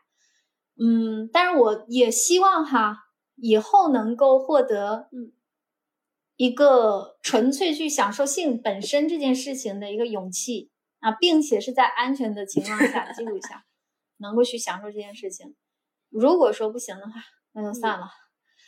唉，就是这样子，我只能叹口气，我只能说，异性恋是上天对我最大的惩罚。嗯，我不卡的太死，开放。现在姐姐的大门是开放的哈，我是开放的。我也非常有感触，是因为我们两个有非常多的部分是重合的经历。讲到那个无条件的那个爱的时候，让我想到了。嗯，之前其实做过一期播客，哦，不，做过一期直播，是讲到小孩对于成人才是无条件的爱，大人对于小孩的爱都是有条件的。当然，这不是在批评大家，我只是说到，呃，因为我们的那个教育，我们的那个教育系统里面强调的是你乖，你听话，我就会爱你。还有一个部分就是我要是一个很优秀的状态，我才能做好你的父母。嗯，这里面有一个人对自己一个非常大的苛责，但小孩为什么可以做到无条件？是因为，嗯，在他眼里，他真的觉得只要你还活着就很好。嗯，这个部分我有很深的感触，是因为我当时在北京的时候，就是居无定所，然后常常加班加到到很晚，然后又状态不好，写不出来东西的时候，我那时候跟我的小孩很少保持联络，就基本上没有联络。一方面是我很愧疚，就是我没有陪在他们身边；另外一方面是我觉得我很丢人啦，就是我的状况这么差，我不想要，我跟他们有什么好讲的？他们又不能帮我解决什么样的事情，他们也不能帮我解决什么问题。如果他还问我为什么你离开我的话，我要怎么回答？所以我那个非常深刻的愧疚跟母职惩罚就出现了。嗯，然后后面有一次是因为他们给我打电话的时候，他们说我我就无意当中发了一张我那天拍的天空给他们。他说：“妈妈，你拍的这个天空好好看哦，我们我们也可以看到吗？就是你能从他的那个语气当中看出来，就是无论我做什么事情，他都想要做你的那个后援对粉丝群，就是他都想要夸你，他就是发自内心觉得你做什么事情都很好。就是当我在那一瞬间，我突然感受到了。”我对他们的那个条件就是，我觉得我要做一个优秀的父母才能做他们的妈妈。我是我觉得说他又不能帮我解决事情，为什么要跟他讲这些的时候，我真的觉得很狗屎，你知道吗？就是当有一个人他发自内心的想要给你这个爱的时候，你却以一个东西把他给扔出去，你就把他们阻挡在门外，我就觉得我真的太过分了。所以从那天开始的时候，我开始就是会尝试着去呃。和他们连接，比如给他们发发照片呀，给他们发发吃的呀，我在干嘛呀？其实对他来说，他知道你活着真的很重要，所以他就会给到你一些回应的时候，你就会发现哇，这是爱，就是他这是他对你的爱。还有一个部分就是你会发现，他其实只要和你在一起，做什么他都很开心，他并不是也是需要说你一定要带我去玩最好的装备。也许长大之后会这样啦，就是人慢慢长成一个人格之后。可是我觉得是在现在他的这个年纪的时候，他其实更想要就是很单纯的。和我待在一起，他就觉得很好，所以这个部分是我还蛮想分享给你，或者是分享给很多可能妈妈都会有这种感觉，爸爸应该不会吧？哼 然后第二个部分是我听到了那个就是关于父母的那个部分，嗯，我之前听海马星球有一期播客也是讲到一个女生，她的经历也很复杂了，有很多很多，就让人听了就他妈的想落泪，就觉得说女的怎么这么惨，就是会有这种心情，可是。他当时讲到一句话，我很受触动，也是我化解了我和我父母的那个部分。就是他讲到，如果我的父母不能像我想象中那样对我，那我可不可以做我自己的父母？当我想要什么的时候，给予我自己；当我想要夸奖的时候，给予我自己；当我想要拥抱的时候，给予我自己。当下那个部分非常的触动我，因为在那一刻我看到了，就是因为我也刚好有小孩，所以我看得到，当我小孩想要他们的那个，比如说你可以。给他无限制的零食，让他无限制的吃冰棒，他也想要你给他这样的爱的时候，你做不到。我我想到了我的父母，maybe 他们在生我出来的时候，或者是他们没有那么想要创造我这个生命，可是我出现了，然后我还这样长大成人，然后做这一切的事情，可能他们也没有给到我想要的东西，也是合理的，因为他们可能也不知道怎么做父母。我不是说在为他们开解还是如何，而是我看到了每个人有自己的那个。局限性。如果有一天他想到了他可以怎么来爱我，他愿意做这件事情，我还是愿意接受的。但如果他一直没有意识到这个部分，他一直不知道如何做，OK，那我也不要，那我也不是很想要期待说他一定要做到我想象中那个样子。我会为我自己做这件事情，因为我觉得这个部分我真的很值得。所以，我我对这两个部分其实都很有感触，因为它也发生在我的身上。所以，我有看到，就是，但我很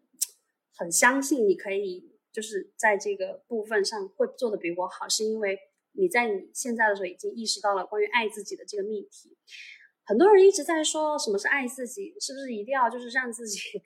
疯狂的，就是把自己的欲望抒发出去就是爱自己？我反而觉得不是那样，就是你有一天意识到了，你就是值得这样子，你就是应该要去做很多尊重你自己感受的事情，你就是把自己放在了那个本位，就像你整篇我们的播客当中提到的这些东西。我都觉得那就是你很爱自己的一个部分，所以我会觉得你比我提早发现了这个秘诀是什么。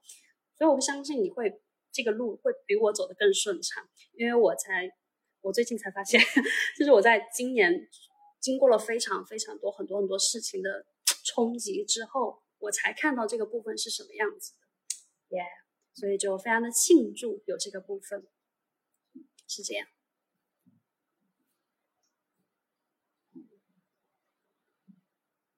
我觉得我我觉得这个好可以，就是这这个话题我还蛮想聊下去的。我们可以顺着聊。如果你觉得这部分多的话，你可以下一次我们再剪到下一部分哈。嗯，就是你刚才说到你跟父母，就是你也意识到了他们的一个局限性嘛。嗯，我是很早就意识到了这件事情。然后呢，就是呃，我会有就是。但我还是想提出来，我们是可以跟父母有两种选择的。你可以选择和解，你也可以选择不和解。啊，就是你选择和解的话，那一定是要尊重你自己的感受。你觉得这个情绪你能消化，你能够去接受，一定不要去打压自己的情绪，然后让自己又委屈又有委屈有愤怒，在压抑着去跟他这样所谓的去和解。我觉得这样是。不好的，这样你还是在以别人的感受作为一个第一准则，然后，嗯，就是不和解的话，这件事情跟爱自己呢，我觉得也不冲突。就当当我现在的一个感觉就是，当你自己越来越会尊重自己的感受的时候，别人对你来说这个关系对你的这个影响。它就慢慢的就会不那么大了。虽然说我现在在做这件事情，但我我对我我妈的恨，我对她的愤怒，这中间的委屈、难过，我都是存在的，我都会去承认，都会去看到。同时，我也会去看到，就是我是花了很久时间，我才就是。能够开始有这个融合，就对一个人身上的感情，我们其实是很复杂的。比如说，我对我妈妈，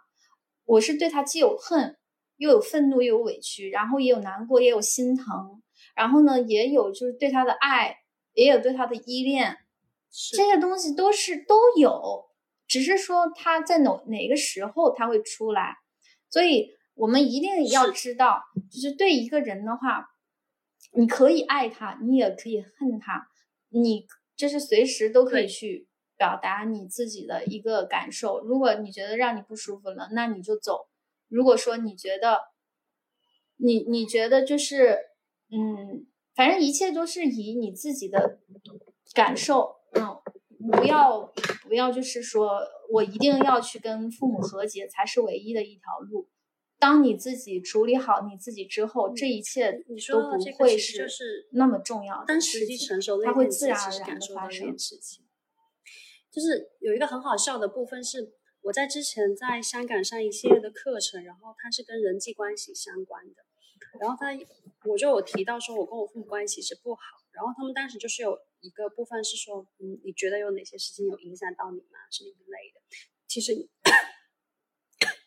其实你可以跟你的父母去坦诚的讲到你觉得很受伤那些东西是什么，你可以写一封信吗？然后你可以把这封信念给你的父母听。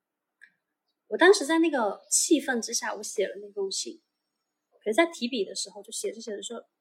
就觉得泪流满面，觉得非常的难过，觉得非常的委屈，就是你有太多太多想讲的话了，但最后这个事情我也没有去做。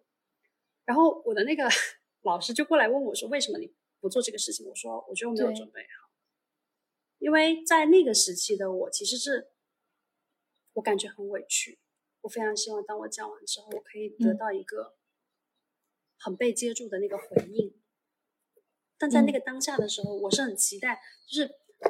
我不仅仅是期待说我可以把这些心里话跟他们讲，我另外一方面更加期待是他可以拖住我，因为那个时候我真的觉得自己就是没有家，然后没有根。然后自己跟前夫又离婚了，我处境真的很糟糕。我现在真的就是非常想有一个非常温暖的东西能拖住我。嗯。可是我知道我的父母做不到这件事情。然后这个时候他们就会说：“那你不去做，你怎么知道你的父母知不知道？”然后我就想说：“OK，那如果这个几率我不那么确定的话，不想去做，我不想要重新再掉进去一次。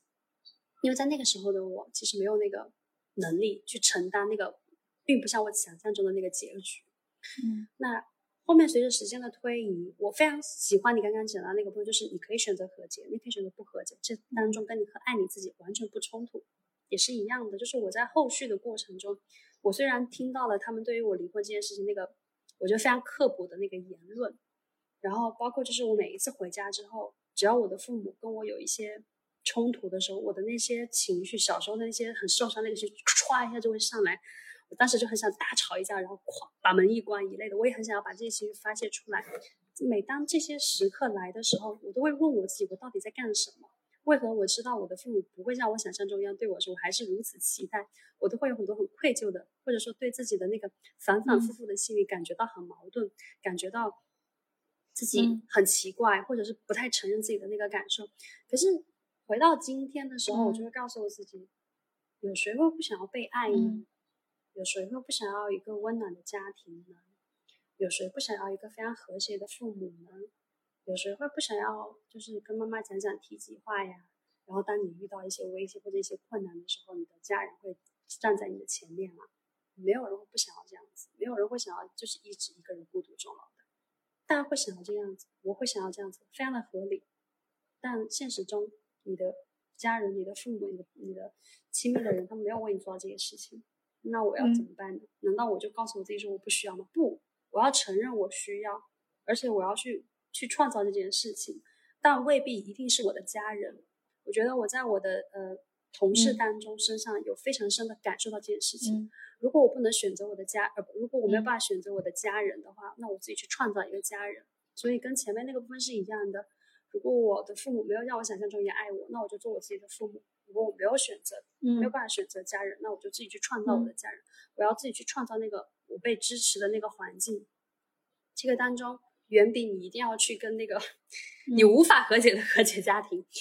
去强迫自己做到这件事情更重要。因为事实上就是我很承认我的需求这件事情太重要了。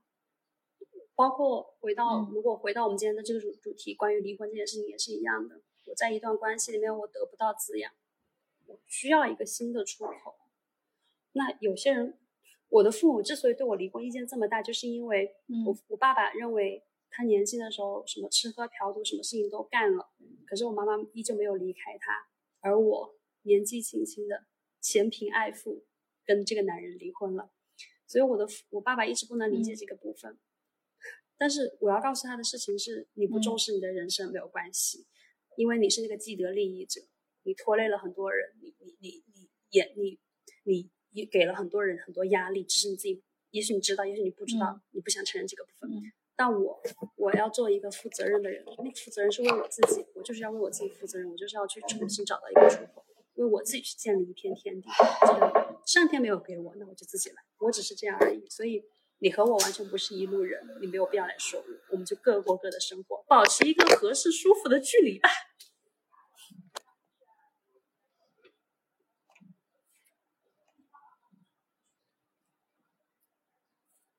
对，我觉得你刚才说到这个，我的一个感觉就是，其实我的家原生家庭是给我的一个感，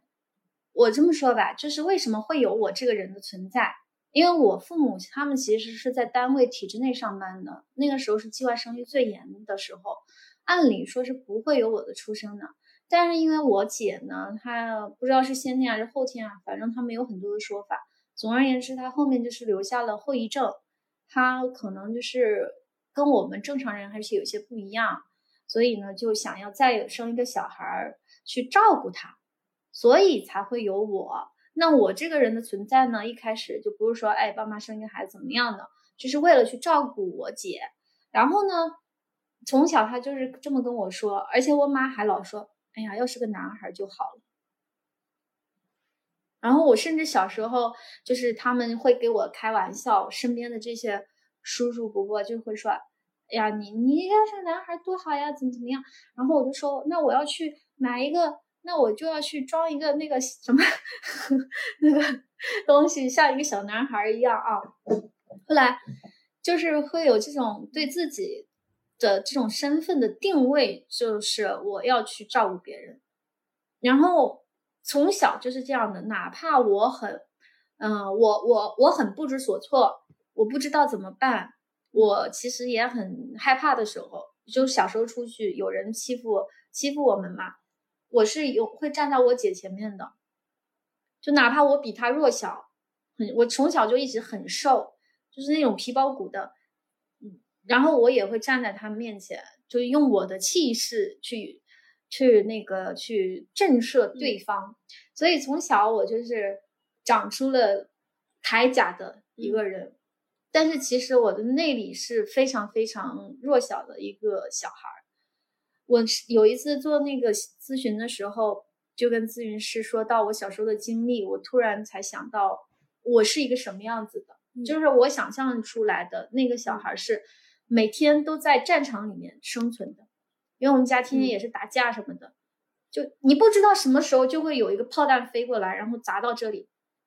你就会被流弹砸到，然后就会炸伤，衣服啊都是破破烂烂的。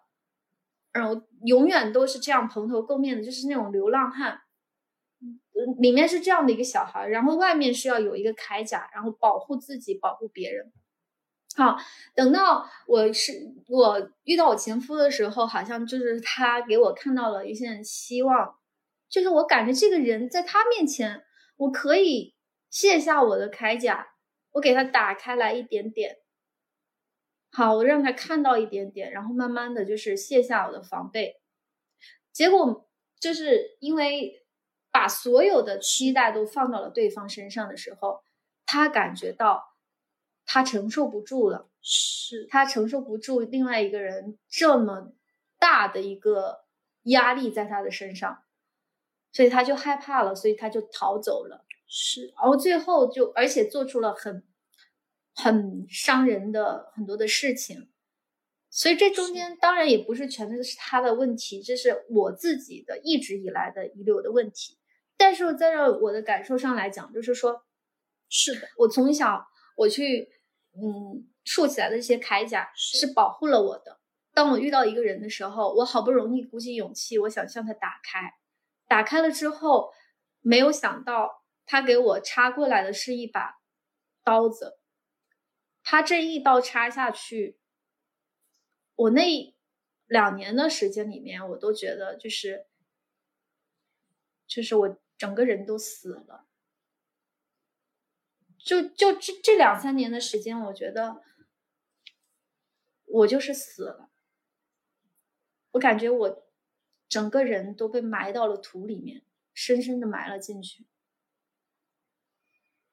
所以你说现在啊？要还要去打开自己的这个铠甲，然后再去接受一个新的人呐，什么什么怎么样的？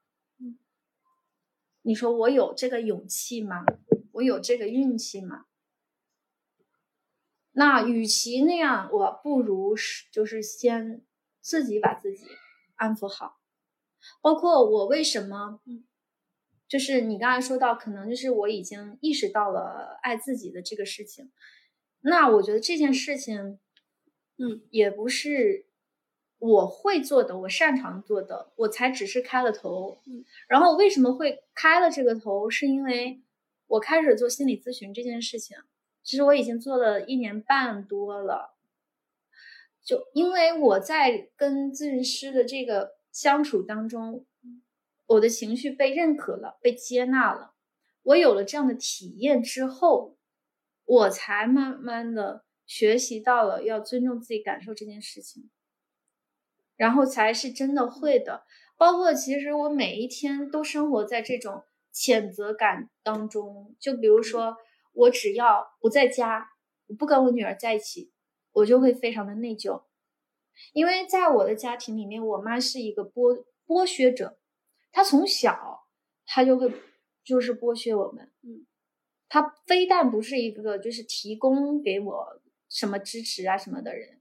然后她就一直剥削我。从我上大学一开始，他就一直在跟我讲说：“哎呀，你那个上大学你花了多少钱呐？你以后要怎么怎么样啊？”然后一开始等我一工作之后，就是问我要钱，然后不要钱不给钱的话就会生气的那种这种人，就一切东西都要。以他的需求优先，甚至在我生了病，然后去医院看病，让他陪我去的时候，他回来之后他生气了。那是因为什么事情呢？就是因为看医生的时候，他说我没有给医生介绍他，让他觉得很没有面子，就这么一件事情。所以他就是任何时候都要围着他转的一个人。所以我为什么会，嗯，我的人生为什么会到这一步？嗯，家庭、社会，我自己都有很大的原因，啊，就是慢慢的、慢慢的就就走到这一步了。然后我觉得，就是现在，嗯，现在的这个我是一个跟原来完全不一样的我，就是一个重重新新生的我，是一个原跟原来那个人是没有，就是。完全不一样了啊！我我觉得，我听到这个部分的时候，就是一直头皮就是发麻、发胀，就是就如果我们现在在一起的话，我就是会那种过去啊来抱一下，就是就是很想要给你这个拥抱。当然不是因为觉得你可怜或什么，我只是很想要跟你庆祝你的这个重新的生长，就就是。如果是我的话，生长在一个就是如此的压抑的一个，而且我在这个当中，我听到了一个不不被欢不被欢迎出生的自然人，是一个工具人的一个身份出生这件事情，我觉得对每一个人来说都很难去承受这个部分。所以，我有，但我刚刚听到你的那个部分的时候，就是我要先安抚好我自己。因为我们前面讲到了说，就是当我当我离婚之后，我觉得我把我的心门闭紧了，然后无法打开自己。然后听到你这一段的时候，我就非常的感慨，就是因为我有，因为我在我之前的时候，我觉得我遇到人生很多低谷期的时候，我常常很想要随便乱抓，就是抓一个人扶贫，做扶贫，做一个跳板也好，做什么也好。我常常有这种心态，常常非常希望马上出现一个这样的人吧，来帮我解决这些乱七八糟的事情吧。但那个部分就是，那部分是一个我对现实生活的妥协也好，或什么也好，那是因为我感觉到了我不能再去承担这些事情了。但我那个时候并没有学会说来安抚自己，我只想要寻找外力来帮我解决掉这些麻烦，但。这这是这是每个人的不同的方式，没有说谁就一定好或者谁就一定不好，只是因为每个人的能力有限。但我非常，当我但是当我听到这个，你决定要先安抚好自己的那个部分的时候，我就觉得很想为你庆祝。我觉得这个方式是我我可能是后面在做的事情，可是我从来没有意识到这个点，就是我我需要先安抚好我自己，或者是我可以在这个时候先安抚好我自己这个部分。对，所以还是想要，还是想要为你庆祝，对一个重生的这个部分。虽然如果没有经历过这个部分更好，这样。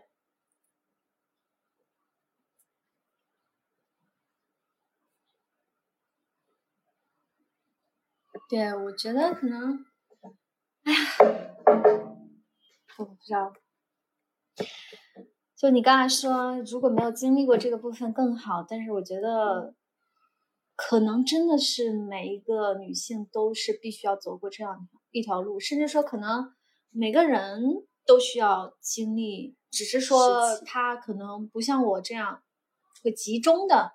爆发在这个这个几年，也许是一件一件事慢慢的去成长的，有也许会比较好。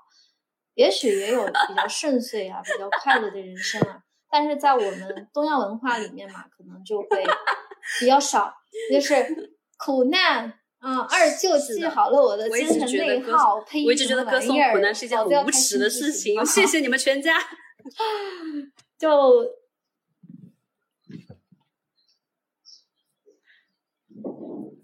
就因为这个，因为这个结构它要保持一个稳定，就必须要让我们。不断的去忍受，就是然后女性呢，就是这个底层的底层，所以我们会有这么多的这个这这么多愤怒。就是我每每说实话，我每每想到我自己的人生经历的时候，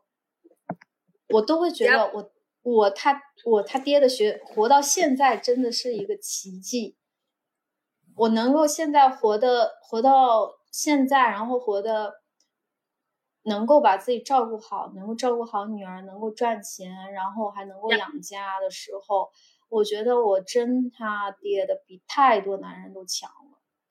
但我前夫就到现在都一直都不敢去面对这件事情，都不敢跟跟孩子联系。我们离婚之后，他就再也没有跟孩子联系过了。我给他发一些孩子照片什么的，他都都没有没有反应，也没有回应什么的，他就很难去面对这件事情，就就是逃了，就跑了，就是这样，自己就因为对于他来讲，就不过就是一件，可能就是人生的一个插曲，然后哎，只要每个月给点钱，然后这件事情好像就跟他无关了，他就可以过去了。没有发生过，他就可以继续他的他的人生了。嗯，那我一想到这里的时候，我一方面觉得自就是特别为自己自豪，然后另外一方面我就觉得说，嗯，有就是别人如果说问到我说你为什么离婚的时候，我就说因为他配不上我。我我现在觉得，就是以前对于男性这个群体的一些滤镜和崇拜，化成了对。当我认识了一些真相之后，因为他们为什么我们会对他们有滤镜，就是我刚才说的那个这个游戏规则也是他们制定的，框架也是他们制定的，所以他们是天生有这个，一出生就有这个性别红利的。他们拿到了比我们更好的机会和资源，他们所以会有会更。顺理成章的、更便捷的，他们不用付出很多就能够达到你所达不到的一个高度，所以我们会有这个滤镜。但是你看，像我们已经经历了如此多的困难和磨难，我们还能够凭着自己的力量，然后走到走到今天，我觉得女性的这个韧性真的。就比男性要强很多，就是很强韧，因为这个是我们天生的性别身份带来的这个困境所所决定的。当然了，所以我想到这个的时候，我就会觉得自己太厉害了，牛逼！觉得 女的都太厉害了，女人真是好东西。就是不是说我们最后硬要升华这个东西，是我其实有时候看到了。一个女性可以完全改变一个家庭的命运这件事情，是因为我的女儿她她上个月的时候来了两周，然后很神奇的事情是什么？就是我看到了他非常快的适应了这个城市大城市的生活。我出门的时候会背一个帆布袋嘛，然后带他们出去，然后左手牵一个，右手牵一个。到了当天下午，他就已经开始学我，就是背着那个帆布袋，说妈我帮你背，然后就有样学样，然后包括就是。什么这个城市的生活，你坐地铁还是干什么？他是非常快的就适应了这个部分。然后我们，因为我们之前其实没有过这种现实当中只有我和他们存在在一个空间的相处，之前可能都是有他他们的爷爷奶奶或是怎么样子。所以在这两周里面，我非常清晰的看到了我可以给我女儿创造的那个未来的人生是什么样子。还有就是我其实想要带给我女儿的那个状态，并不是父亲母亲的那个角色赋予的东西。而是我作为一个创造你生命的人，我想要给你创造更多的那个可能性。这个当中，你的父亲如果缺席了，嗯，那是他不配，或者是，或者是他没有这个运气，不是因为只有他，我们的那个人生会少了什么？不会，他少了他，我们不会少什么。虽然物理上可能是少了一些东西，但我想要给我女儿带来更多的就是，你可以看到你的生命当中出现的各种多元的文化或者多元的事物，没有什么事情是只有 A。才可以，只有 B 才可以，就是你的人生一定会有 B、C、D、E、F、G 更多的选择让你去选择。所以我其实有非常清晰的看到，当一个女性自己的意识觉醒也好，当她对于自己的感受更加的看重也好，当她真正的找到自己的力量的时候，她和她的那个后代是完全可以改变掉你现有的这个人生固有模式的。好，听到这里的时候，不要觉得我在劝你离婚，没有，是你自己想要。哈哈哈哈哈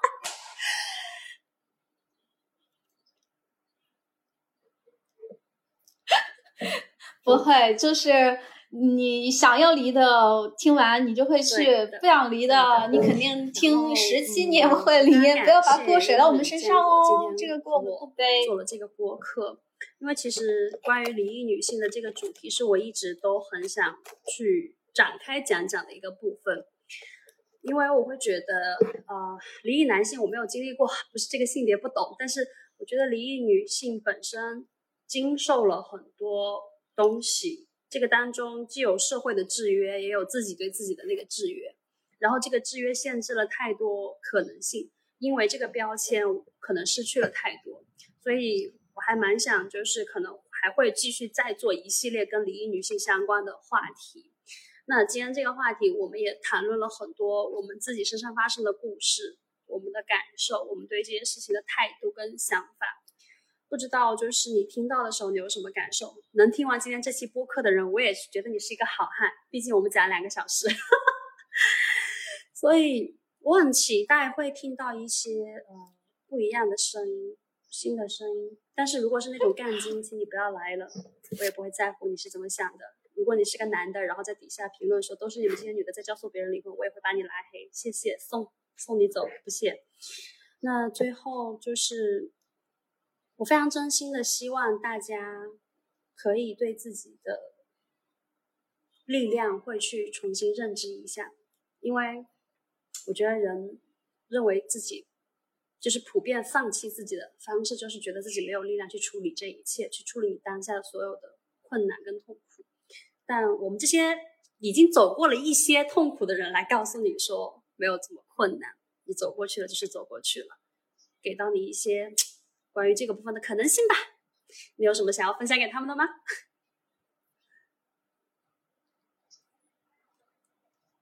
对，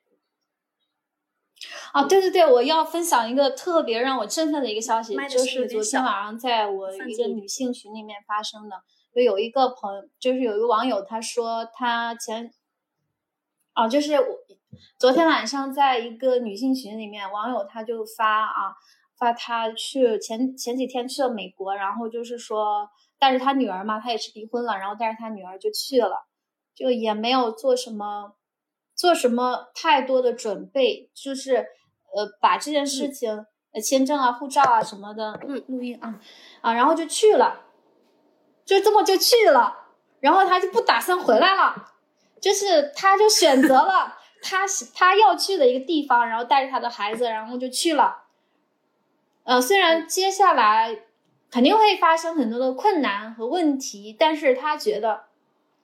他知道自己在干什么，然后他也他要去坚定的选择他想要的东西。我觉得这件事情就。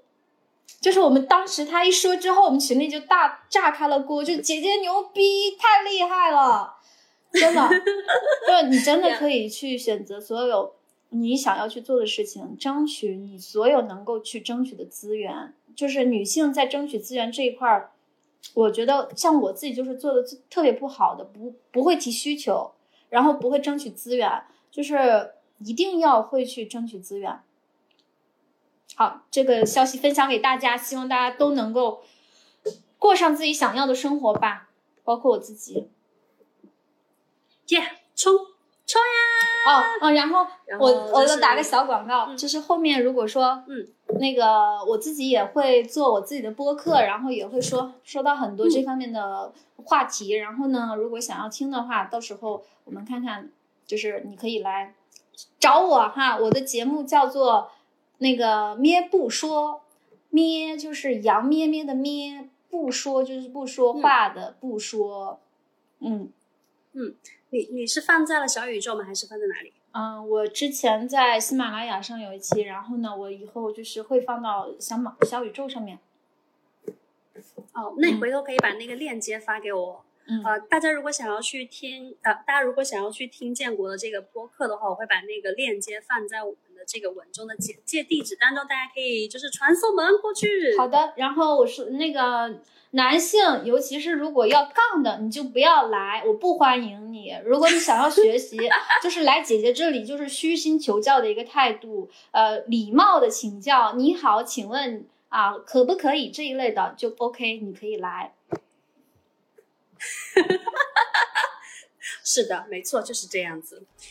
好的，那非常开心，今天这个播客录的，浑身充满了力量，冲呀！好，那晚安了，大家拜拜，拜拜，拜拜。